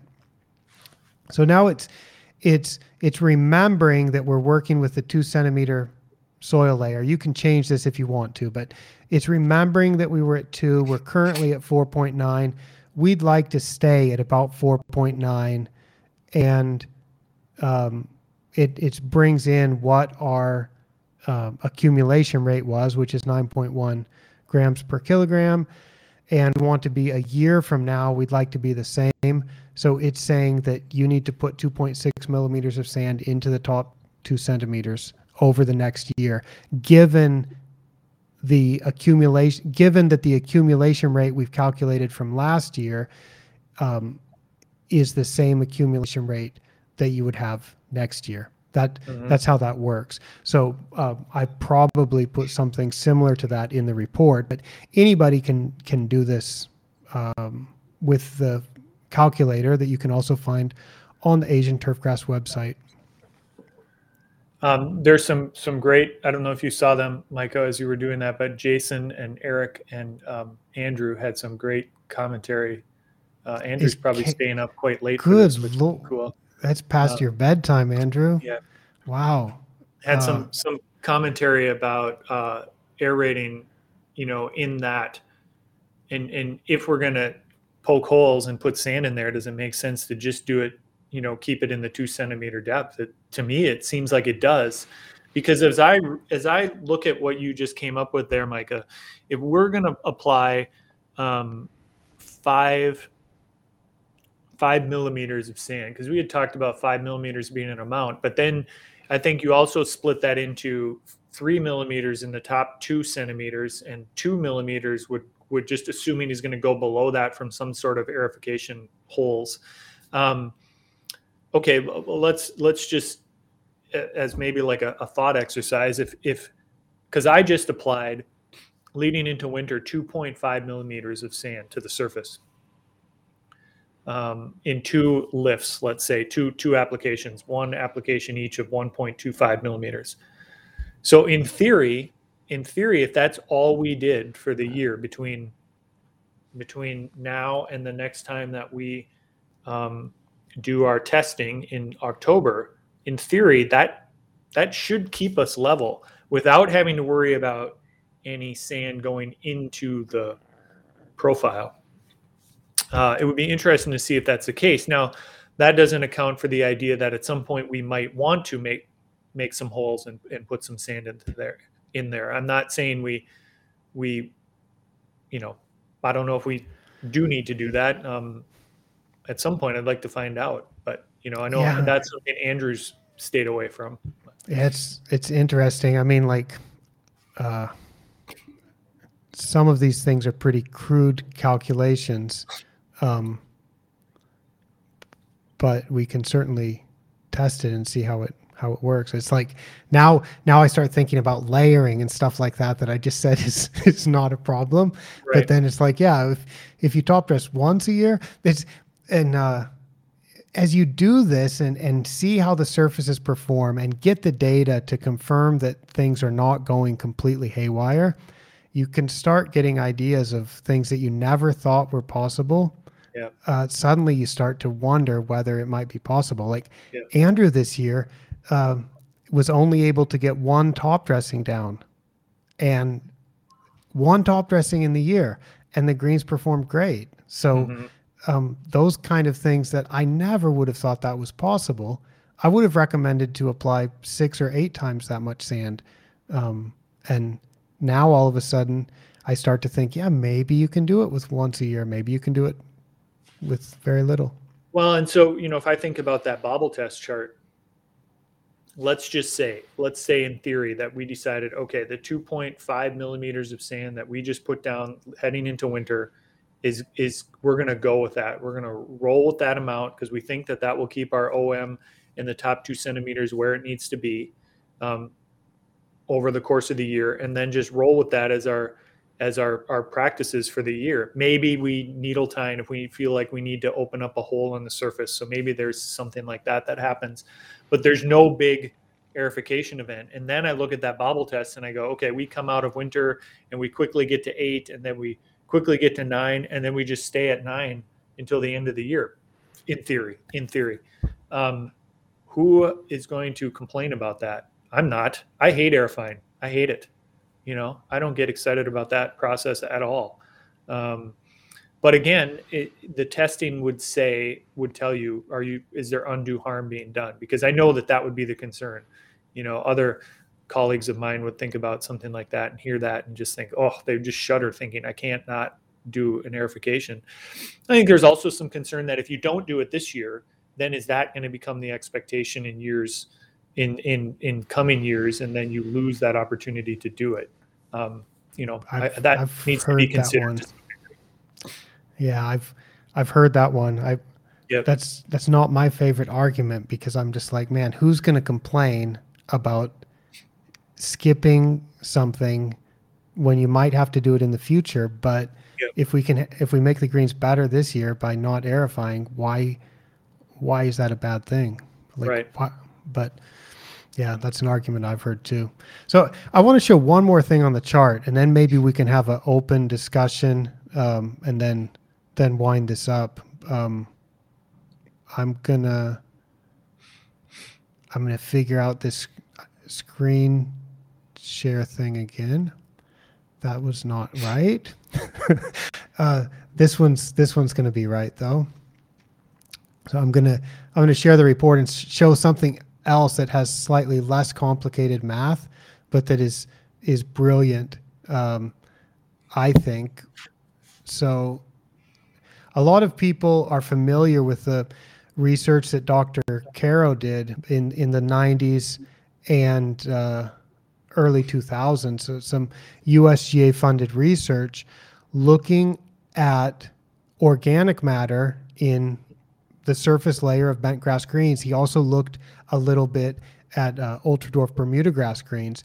and but see, he did that on uh, not at a zero to two centimeter depth, not at a zero to one inch depth. He did it at a zero to two inch depth. And so now we're talking about something that's from zero down to 2.4, um, no, zero to 5.4 centimeters below the surface. And um, is that right? Something like that. It's getting very late for me too. I think, I think something something like that. Uh, so anyway, we can make that calculation because we're measuring at zero to two, we're measuring at two to four, we're measuring at four to six. So we've gone all the way down below um, zero to two inches. So we, we've got that entire layer. We can we can estimate what the uh, little difference will be. There's a slight overlap when we go from the two to four into four to six. So we use some math to to calculate that, and we can estimate well, I mean, basically, we've measured it, and then we just do a calculation to figure out what the zero to two inch uh, is. And so Dr. Carrow said if you're over 4%, that is an indication that you might have a problem, especially on bent grass greens in the American Southeast in the summer. And bent grass greens would, uh, they're difficult to manage in that type of climate and they can fail pretty bad when it gets hot, when there's not enough oxygen in the root zone, when there's too much um, too much water in the root zone, not enough pore space, you get big problems. So he he put the number four percent out there as an upper limit that might be safe, and so I show that last because I think people would be interested in this also. So I make that calculation. I just started doing this on the reports this year, and uh, you can see for for Hazeltine with all so now now we're looking at the effects of your DryJects, the effects of when you're putting the solid tine and and um, and filling those holes with sand. We're looking at what's happening at the surface. We're looking at the entire effect through um, this depth, and this is going from 2.5, 2.5, 2.9, 2.9. So it's staying flat all through that depth. I'm sorry, I this this particular chart is showing from zero to six centimeter depth. I, I make the calculation from zero to uh, two inches in the footnote. And so where you're at uh, in October of 2011, you were at 3.3% in, in the, if that's expressed on a two inch basis. But um, the chart I'm showing everything down to six centimeters. So I think this is kind of cool because now you're looking at at what's happening with the sand that you're putting down below the surface too, and to see that just staying flat with basically you're only disrupting the greens a few times a year. It's it's a nice reassurance, I think, that yep. that what you're doing is not causing organic matter to accumulate too much. Yep. I, I, will say too, and we've seen if, if people are recalling the charts from before, you can see from the first two times we tested to the to the third time we tested, there's a jump there. And I will say that after um, in 2017 and 2018, I, I I I kept the greens very lean, and that this was sort of before.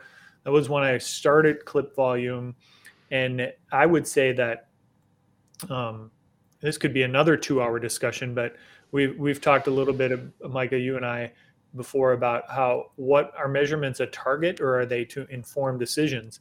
And I think when I started doing that clipping volume, I was I was focusing a little bit more on it being a target. And so in 2017 and 2018, the first two years I was doing that, I was sort of focused on like keeping that clipping volume number low and really low. And um, and I think in that regard, I think we had some um, surfaces that weren't ideal because they were too lean and there wasn't we weren't growing enough grass for uh, you know uh, in simplistic terms. And so those organic matter numbers are a little bit lower at the beginning of that and then they come up a little bit as we just grew a little bit more grass.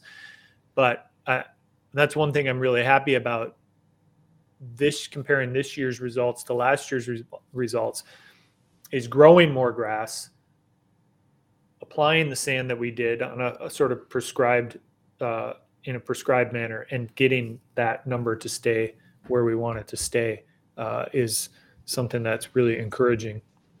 That's that's very good. I I think this is an exciting time in turfgrass management because uh, we keep finding ways to produce great surfaces with uh, less work. I think it's pretty cool. I I was emailing back and forth with Bjarni today. Um, he also collected samples, I think, on October 11th. So I've sent him a OM246 report um, some weeks ago, and he and I have both been a little bit busy, so we didn't really chat about it until today. And uh, I asked him how much sand he put. He put 3.2 millimeters of sand, Mhm. and his uh, clipping volume this year was about uh, three three liters per square meter, or Okay. 3,000 milli, um, cubic centimeters per um, 3,000 cubic centimeters per per square meter, or what would that be? I, I stopped thinking about it in terms of hundred square meters, but maybe. Um, But- but I, I, I wouldn't be able to do that. Let me. I'm looking at my charts to see if I can get that number from out of my data somewhere. But it turns out to be something that that matches exactly with the research that was done at Rutgers when they did all that research about anthracnose. Um, they did not measure clipping volume, but they reported what their nitrogen rates were, and they reported exactly how much sand was applied. And and we know what the climate is like at, at those research plots. We know what the temperatures are like.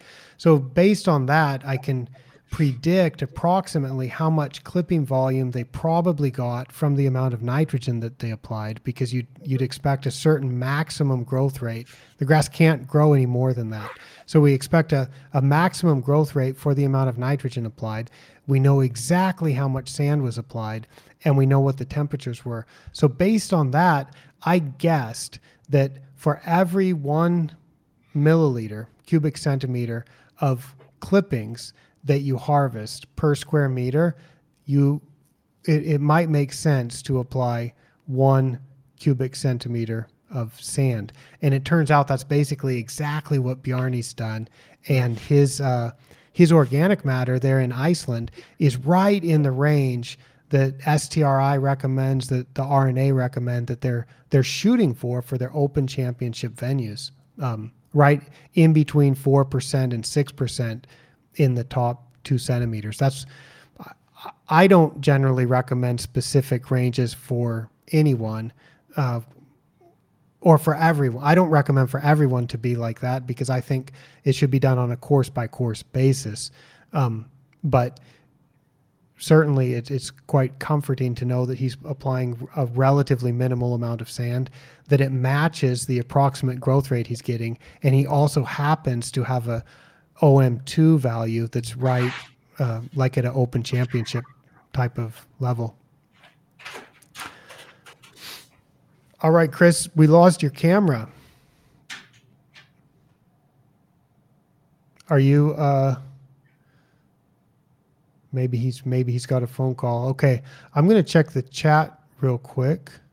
Uh my this is this is great to have so many people contributing the information. I I agree with everyone about uh just just punching holes really really shallow and just filling those with sand it based on these numbers we just don't see so much happening down at the two to four centimeter depth or the uh, four to six centimeter depth so it it seems like we could do quite well with uh, just getting a lot of sand right into the surface and Okay.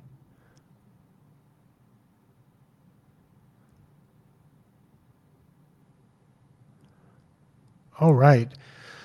Well, everyone, I uh, I don't see Chris. I maybe he had to take a phone call.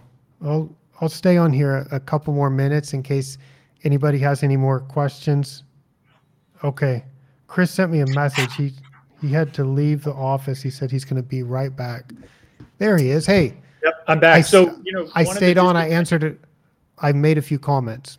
one of the disadvantages of me doing this in the morning is that I've had about 16 ounces of bulletproof coffee, and um, you know, which doesn't allow me to go for a two-hour period without using the restroom. So Okay. Well, good. Good. back, Welcome back. Micah, you've had my coffee, right? We had some in in 2019. I was very glad to have it. Thank you. Yep. It's delicious. Do you still do the coconut? Or are you doing butter? What are you putting in there? Um, so butter, um, about two tablespoons. This is about 16 ounces. About two tablespoons of butter, two tablespoons of, of MCT oil, and then a scoop of, of collagen powder. And then I blend it with a, a immersion blender. And it's um, as you can attest, it's it's it's quite good. And then that'll be kind of my sustenance for most of the morning and early afternoon. So That's that's excellent. I think Phil Mickelson has become he's that's kind of his mixture as well, if I'm not mistaken. So Yeah, coffee is coffee is delicious. I drink a lot of it. We were just up in northern Thailand, uh, where uh, at the higher elevations around Chiang Rai, kind of the Golden Triangle area where there used to be a lot of opium poppy production, and now there's tea and uh, arabica coffee and various other types of agriculture there. But uh, just some splendid uh, coffees, really flavorful arabica that you can get, and just coffee shop after coffee shop in these towns. So Yeah. that was Awesome. that was enjoyable. yeah. I did you talk uh, some of these discussion that Jason and and Steve and those I- were, and Eric were having about Yeah, I I agree that uh, it makes sense to me to just punch a lot of holes at the very shallow depth and fill Yeah. them with sand because Yeah. there's just not much happening down below. Yeah. Um, so if you don't have a compaction problem, if you don't have other reasons why you need to decompact or or make holes down deeper, if we just consider this only from a uh, uh, organic matter perspective, then it doesn't make sense to do anything below two centimeters. Yep, I agree. That's that's kind of what we're thinking about. Um, you know, now I'm really intrigued though. I'm, I'm wondering if our, our 2.5 millimeters just on the surface is is enough, but we'll see. We'll see. Yeah, I think if if you keep the growth rate under control, Yeah. um, it it probably is is pretty close. I think it's like chasing your tail to keep trying. Like I I used to recommend people put 12 to 15 millimeters of sand. Right, that's uh, 40 to 50 cubic feet. Maybe not in your climate, but in in warmer climates. I'd recommend 12 to 15 millimeters, which is 40 to 50 cubic feet per thousand square feet per year. And now we're talking about numbers. Last year you put five something. I said Bjarni put uh, 3.2. Um, Andrew put one, I think, this year. So now, now we're talking uh, single digits, and pretty much everybody's less than five.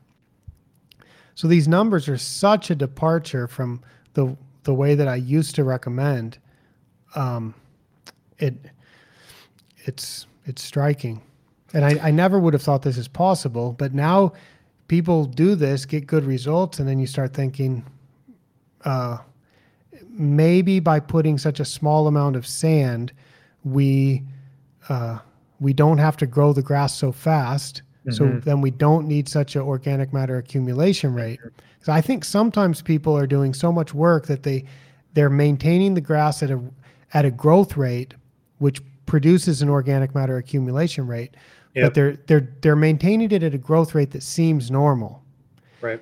but that normal is based on they're punching holes and spreading sand that the grass needs to recover from Yep. or or verticutting right some Yep. some people like to rip the grass up and verticut a lot Yep. um, and that requires the grass to grow but if if you're not doing those things you're able to grow the grass at a slower rate it may be that that allows uh, for a lower organic matter accumulation rate. So this all just kind of uh, works, maybe. It's a little bit uh yeah, it's it's like a self-fulfilling thing almost in that you do all this work and then it requires is are you doing all this work because you're growing so much grass or you're you growing so much grass because you're doing all this work and and my experience has come to to be that we're growing all that grass because we're doing all that work and the work can be reduced allowing the grass growth to be reduced as well keeping the quality from and the quality doesn't drop. I think you know again we're we, we've talked about this again but i think that this is the crux of the matter. And carl asked this question. People are fearful of stopping doing the work because they think that that means that their surface quality will deteriorate. But I don't think they realize that if they stop doing all the work, all of the other things that they'll also be able to stop doing, um, all of the other things, but maybe not, but the other things that they will stop being able to do, the amount of, of fertilizer they'll be able to um, reduce uh, fertilizer nitrogen inputs they'll be able to reduce and and the the improvement in quality that comes from that. Um, you know i think again you know there's multiple ways to get to the a good surface quality uh, absolutely you know i'm not saying this is the best way to do it but what i know from listening to our golfers is that they don't they just want to play golf when we open the golf course on April 15th. They want to just play on without being disrupted from April 15th until November whatever, 5th, 4th, October 31st. They just want to play undisrupted. We have roughly 170 days of golf that will be open. And of those 170 days, let's say 30 of them you toss out because the weather's crummy and people wouldn't play or it's too cold or it's it's a thunderstorm that results in a rainout on a particular day. So now we're down to about 140 days. Now, how many of those days can can we perfect the the quality of the surface for our golfers? That's that's what I'm looking at. Um, can we do 140? Maybe not, but I think we can get pretty close to that. Um, and that that's kind of that's the goal of all this for me. Yeah, I I saw Keya Keeper uh, mention that uh, if you if you don't have maintenance Mondays, and I think in Japan, golf courses are usually open all all week, so there's no maintenance Monday, and then you have a couple tournaments. He happens to have a warm season grass on the greens with one pro tournament in June, another one in August.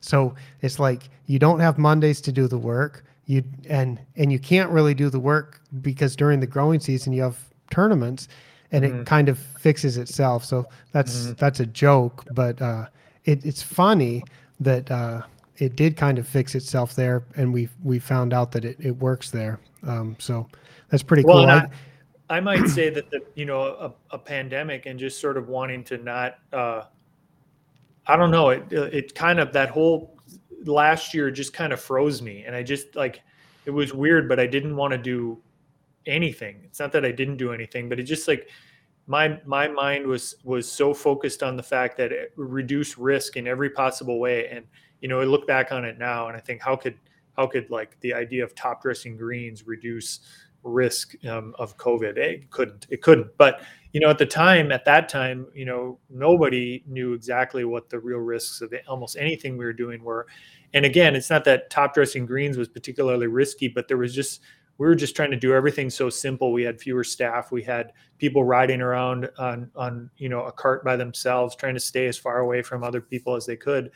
And it just sort of led to this mentality of you know doing less. And one of the things we did last was top dress greens. And by accident, we almost found out, wow, look at what the quality of these surfaces were when there wasn't sand right there that the the rollers and mowers were just smashing the grass the leaf blades into all all season long so I think um, something that I have noticed. i I wrote an article about this for my column in Golf Course Management magazine. Um, was uh, what I've learned from tournaments, and something that we can learn from tournaments is they don't do deep and infrequent irrigation during the week of a tournament. They mm-hmm. don't spread granular fertilizer during the week of a tournament.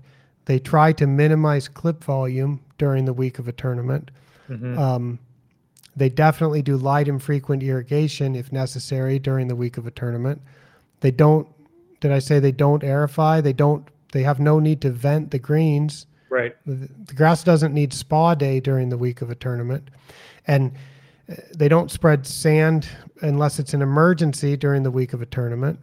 Um, so there's a lot of things that um, that I've learned from watching how tournament play is, and then saying, wait, if we're trying to produce tournament conditions all the time, or like you're saying, trying to hit this really high standard of of uh, playing surface for the season of the year when the golfers can play. You said 140 days or something is mm-hmm. maybe the target. Yep. Uh, well, then then you want to be doing things like not top dressing, not venting, uh, all the things that you do during a tournament, minimizing clipping volume. Um, you know, so so t- to do that, you don't put so much fertilizer and so on. So it's yeah. uh, it's it's an interesting way to think because I used to swear by deep and infrequent irrigation mm-hmm. uh, to yep, the point same. that I to the point that I caused problems with turf. This is back when I was a golf course superintendent. Andrew knows, or Keya Keeper, as he styles himself here on the internet to be somewhat anonymous, but I think I just dropped his name. Sorry about that, Keya Keeper.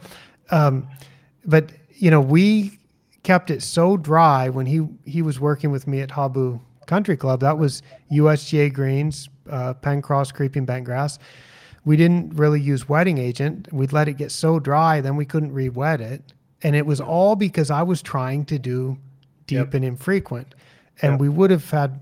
I mean, and also Jason Haines, I think, discovered that the grass is just better when you irrigate it and maintain the I, I have found the same thing. Yeah. I had the same idea about watering fairways when I got here, when I came from Northland to here, and I've totally changed 180 degrees. You know, when the fairways need are are dry and need water, now I will water the areas that are dry and need water every night. That's not the entire fairway program, but it's the areas that need it and they get that water every night as opposed to um, you know, start, you know, keeping them, and it's small amounts, like six to eight minutes of runtime a night. So, but our surfaces are are better quality visually, um, just a better overall turf, but just as, if not firmer than um, they were when I was trying to do this uh, deep and infrequent. And I've seen you you talked. I remember you talked about that here in in Minneapolis, Micah, about that, and you had a chart that showed actually how much less. Uh, the moisture content can be when you do um, you know frequent light frequent irrigation over time as opposed to you know a lot and then let it sit but yeah. Yeah doug doug soldat taught me that um, he was visiting thailand in 2009 for the for the conference and uh, it was it was interesting that he told me just like offhand, he's like, you know, you can use less water if you irrigate light and frequent. And I was like, no, no, no, that can't be right. I know it. I mean, it was all the way until 2009. I kept thinking that you'd use less water and everything would be better, ideally, if you do deep and infrequent. And he just kind of offhandedly mentioned this. And then I worked through the calculations and it's like, oh my God, yeah, if if you apply a little bit of water every day, you theoretically can keep uh, you you can apply less water and keep the soil drier and mm-hmm. do it safely mm-hmm. if you average everything out over time. There's a, a question from YouTuber 49 about volume of play, and I don't know if he's if he's uh, qu- asking the question of his fellow commenters or if he's asking the question of us. But I, you know, Hazeltine is a, a course that gets quite a bit of play, close to 25,000 rounds over those um, let's say 170, 140 to 170 days that were open. Um, so that's that's quite a bit of play. And I've noticed that with sand not being constantly present on the surface of greens, our resilience to traffic is much better. Um, and that goes for both golfer traffic and roller traffic, especially. Um, I have, in my first few years here, we would um, see that we deteriorated the edges of greens with the rollers um, quite a bit. And in the last two years, without top dressing in season um, or minimal top dressing in season, we have not seen that reduction in quality from the rollers. They can go out every single day um, and roll to the edges without any trouble and don't diminish that quality at all. So that's one type of traffic. And then golfer traffic. Um, is is also quite substantial here, especially on on some greens. We we talked about the fifth green earlier, and um, that fifth green has a, a, a, a, way that it's shape, a shape to it, and a nature to it that forces a lot of traffic into a very small area, and so we see some um, traffic impact as we go through the season, but it's less. And in fact, prior to these last two years, um, I was oftentimes applying supplemental nitrogen to various areas of putting surfaces um, that got a lot of traffic, whether it be edges from rollers or areas that golfers tended to go. And these last two seasons, the the two seasons without the in-season top dressing, uh, we've had to hardly do that at all. Um, so uh, again, that's a little bit anecdotal, but I think that um, I think that the traffic resiliency of and of our surfaces has gone way up without that sand always being there and um, being sort of uh, pressed into the the leaves being pressed into that that sand. We got another question um, from TJ. This is nice and controversial. he says, Micah, I've seen a couple passing comments from you on Twitter and a bit here now about the need for needle tining for potential gas exchange. Is this a practice losing value, in your opinion, recently? Um, yeah, it it definitely loses value, in my opinion, because um, there's two recent research articles, one from North Carolina on bent grass. Well, and the other one's not so recent, but I, I blogged about it earlier this year. It's it was published in the USGA's Turf and Environmental Research Online in like uh, 2011 or something. Uh, I've blogged about both of those, so you can find it on on my website. Um, both of those uh, found that venting bent grass. So that the the older one is from Virginia, from I think from the Richmond area, and the other one is from North Carolina. Both of those very hot, stressful environment for bent grass in the summertime, and uh, both of those venting did nothing. So, uh, so then I'm like, why did I think this was so essential? Why did I think it's something that you should do like at least once a month, better yet, twice a month during the summer.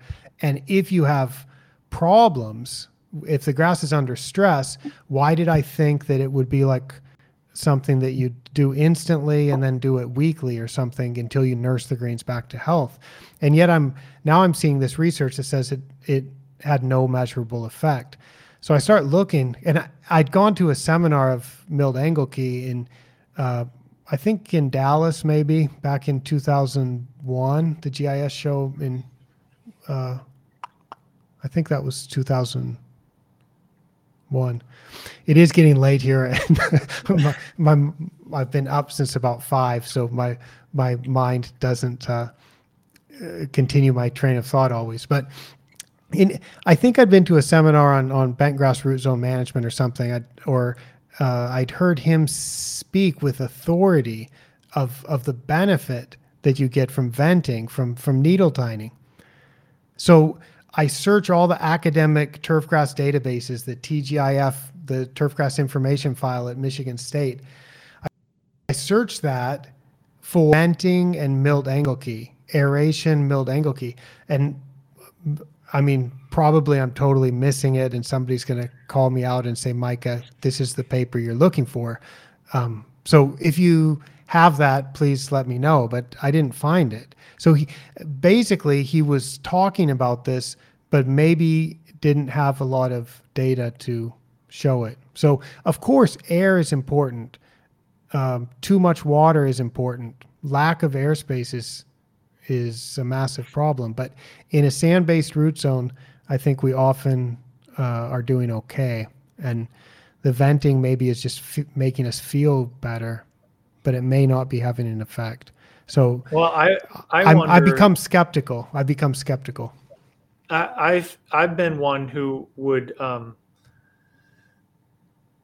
who would would vent needle tine based on you know this idea that I was seeing some sort of surface decline that I I was um, concerned about, and I would react. I was sort of reacting to that with the needle tining, thinking that that was going to help us. And you know, if it did or um, didn't, I, I don't know. But I've done it less the last two years because we've not seen the surface decline, and I've not then felt like that's a practice that we need to do.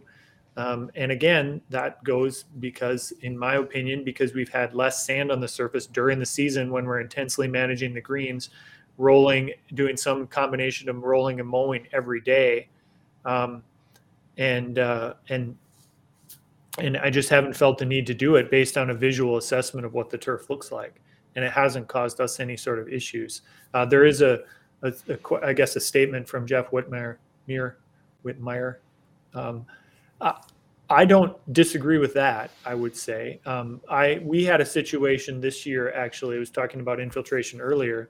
Um, we had a situation this year during one of our club major club events in which we had not had rain for a number of weeks, and we were managing the greens really um, at a championship type level hand watering, a little bit of overhead irrigation when necessary. But we had the greens exactly where we would want them to be to performing the way that we wanted. And we got a uh, not a lot of rain, but a sort of an intense rain shower during play on the last day that kind of came up out of nowhere. And the greens instantly became unplayable um, because there was, um, you know, sort of a, a, what just what Jeff describes, almost like a lack of infiltration due to the intenseness of the man the the managing and the, the lack of rainfall over the last three weeks. And so the greens quickly became unplayable because of almost puddling or surface water. But then it was almost like once the the the green accepted that moisture and the, the rainfall slowed down and infiltrated, then it continued to rain and it was not a problem. Um, so I I wouldn't disagree with what Jeff says that there might be instances of, of that where you go a long period of time without any natural rainfall and you've been doing a lot of intense maintenance and and uh, needle tining could could help that uh, sort of situation yeah i'm i'm the wrong person to ask about infiltration because i'm just not yeah. a big fan like I, like yeah.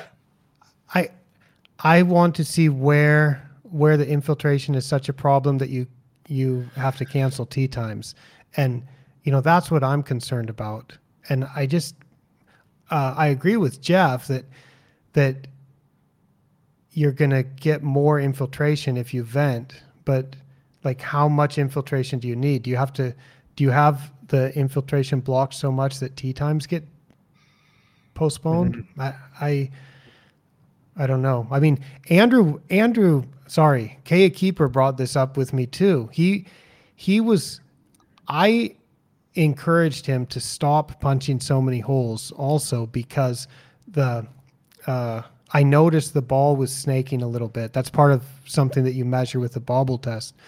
Um, maybe in 2015 or something, uh, the, the 2015 KBC Augusta tournament, he'd done.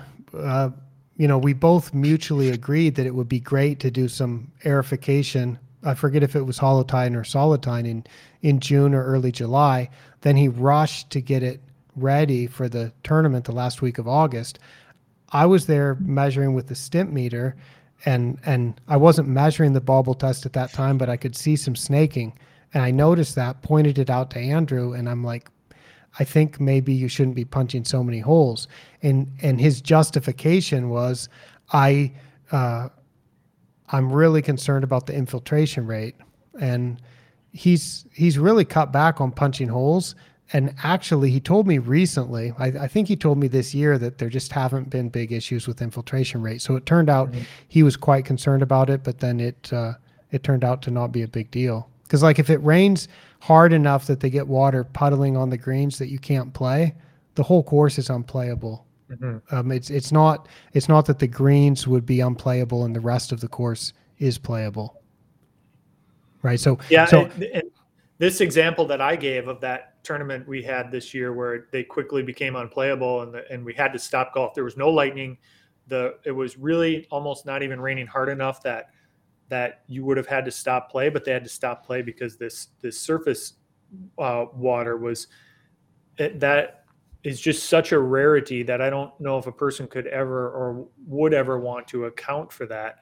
And and honestly, once you know, so yes, because the course was full and they were playing a tournament, all the golfers had to leave. They went in and they were in for an hour, hour and a half, or whatever it was.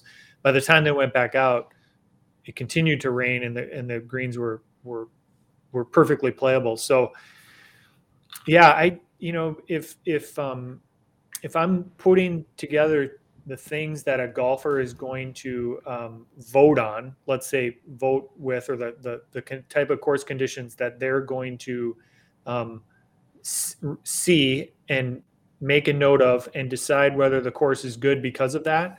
I think that infiltration would fall pretty low on that list, and it probably would be in some category that doesn't doesn't even come into account unless there's some weird situation like we had during that tournament this year. And you know that was the only time in nine years that I've been here that we've had that situation uh, come up. So I suppose, and to me, that wouldn't be enough of a reason to needle tine on a regular basis to avoid that one in nine years or one in 10 years type of situation. And again, and I'm not saying people shouldn't, you know, if I'm not saying people shouldn't do it, but as I made the statement earlier, if you're going to do it, then I think you should really know the reason you are, it, the reason for that. You know, know what it is. If somebody comes to you and said, "Why are you doing this?" Be able to tell them exactly why you're doing it. And if infiltration is one of those reasons, then I think that's just fine. But you have to assess whether that's a need at your course or not, I guess. Yeah, I I used to think I knew what it was accomplishing, which is why I recommended it.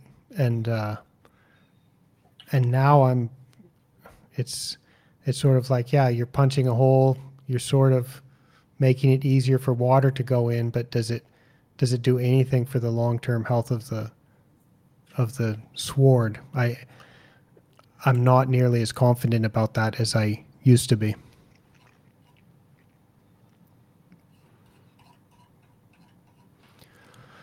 All right. Uh, Chris, I thank you so much for your time. Um, I think we covered your report and a lot more.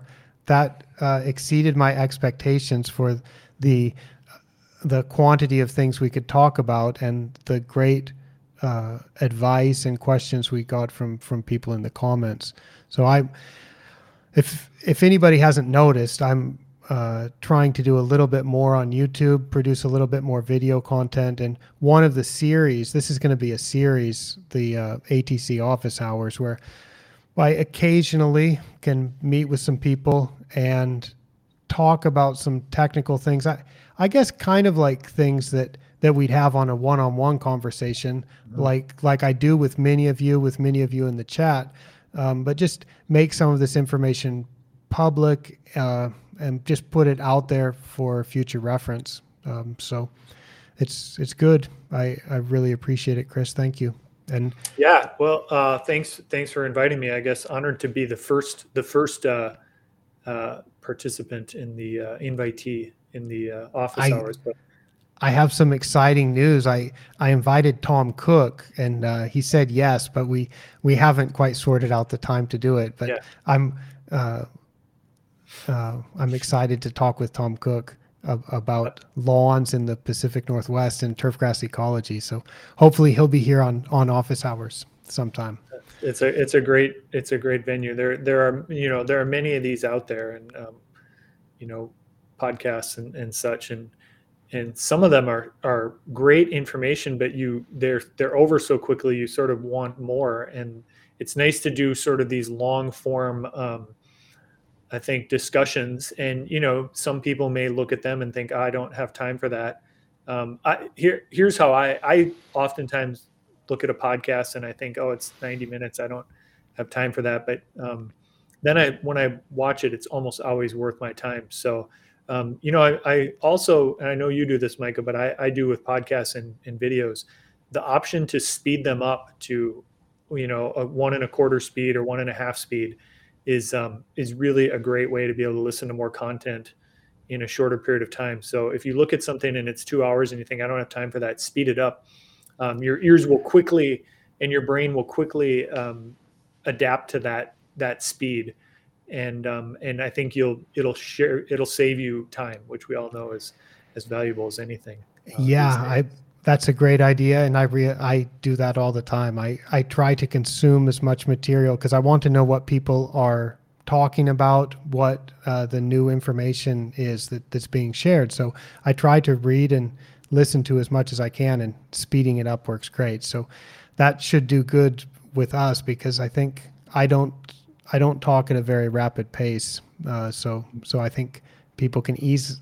It probably sounds better when you when you listen to mine at one and a half speed.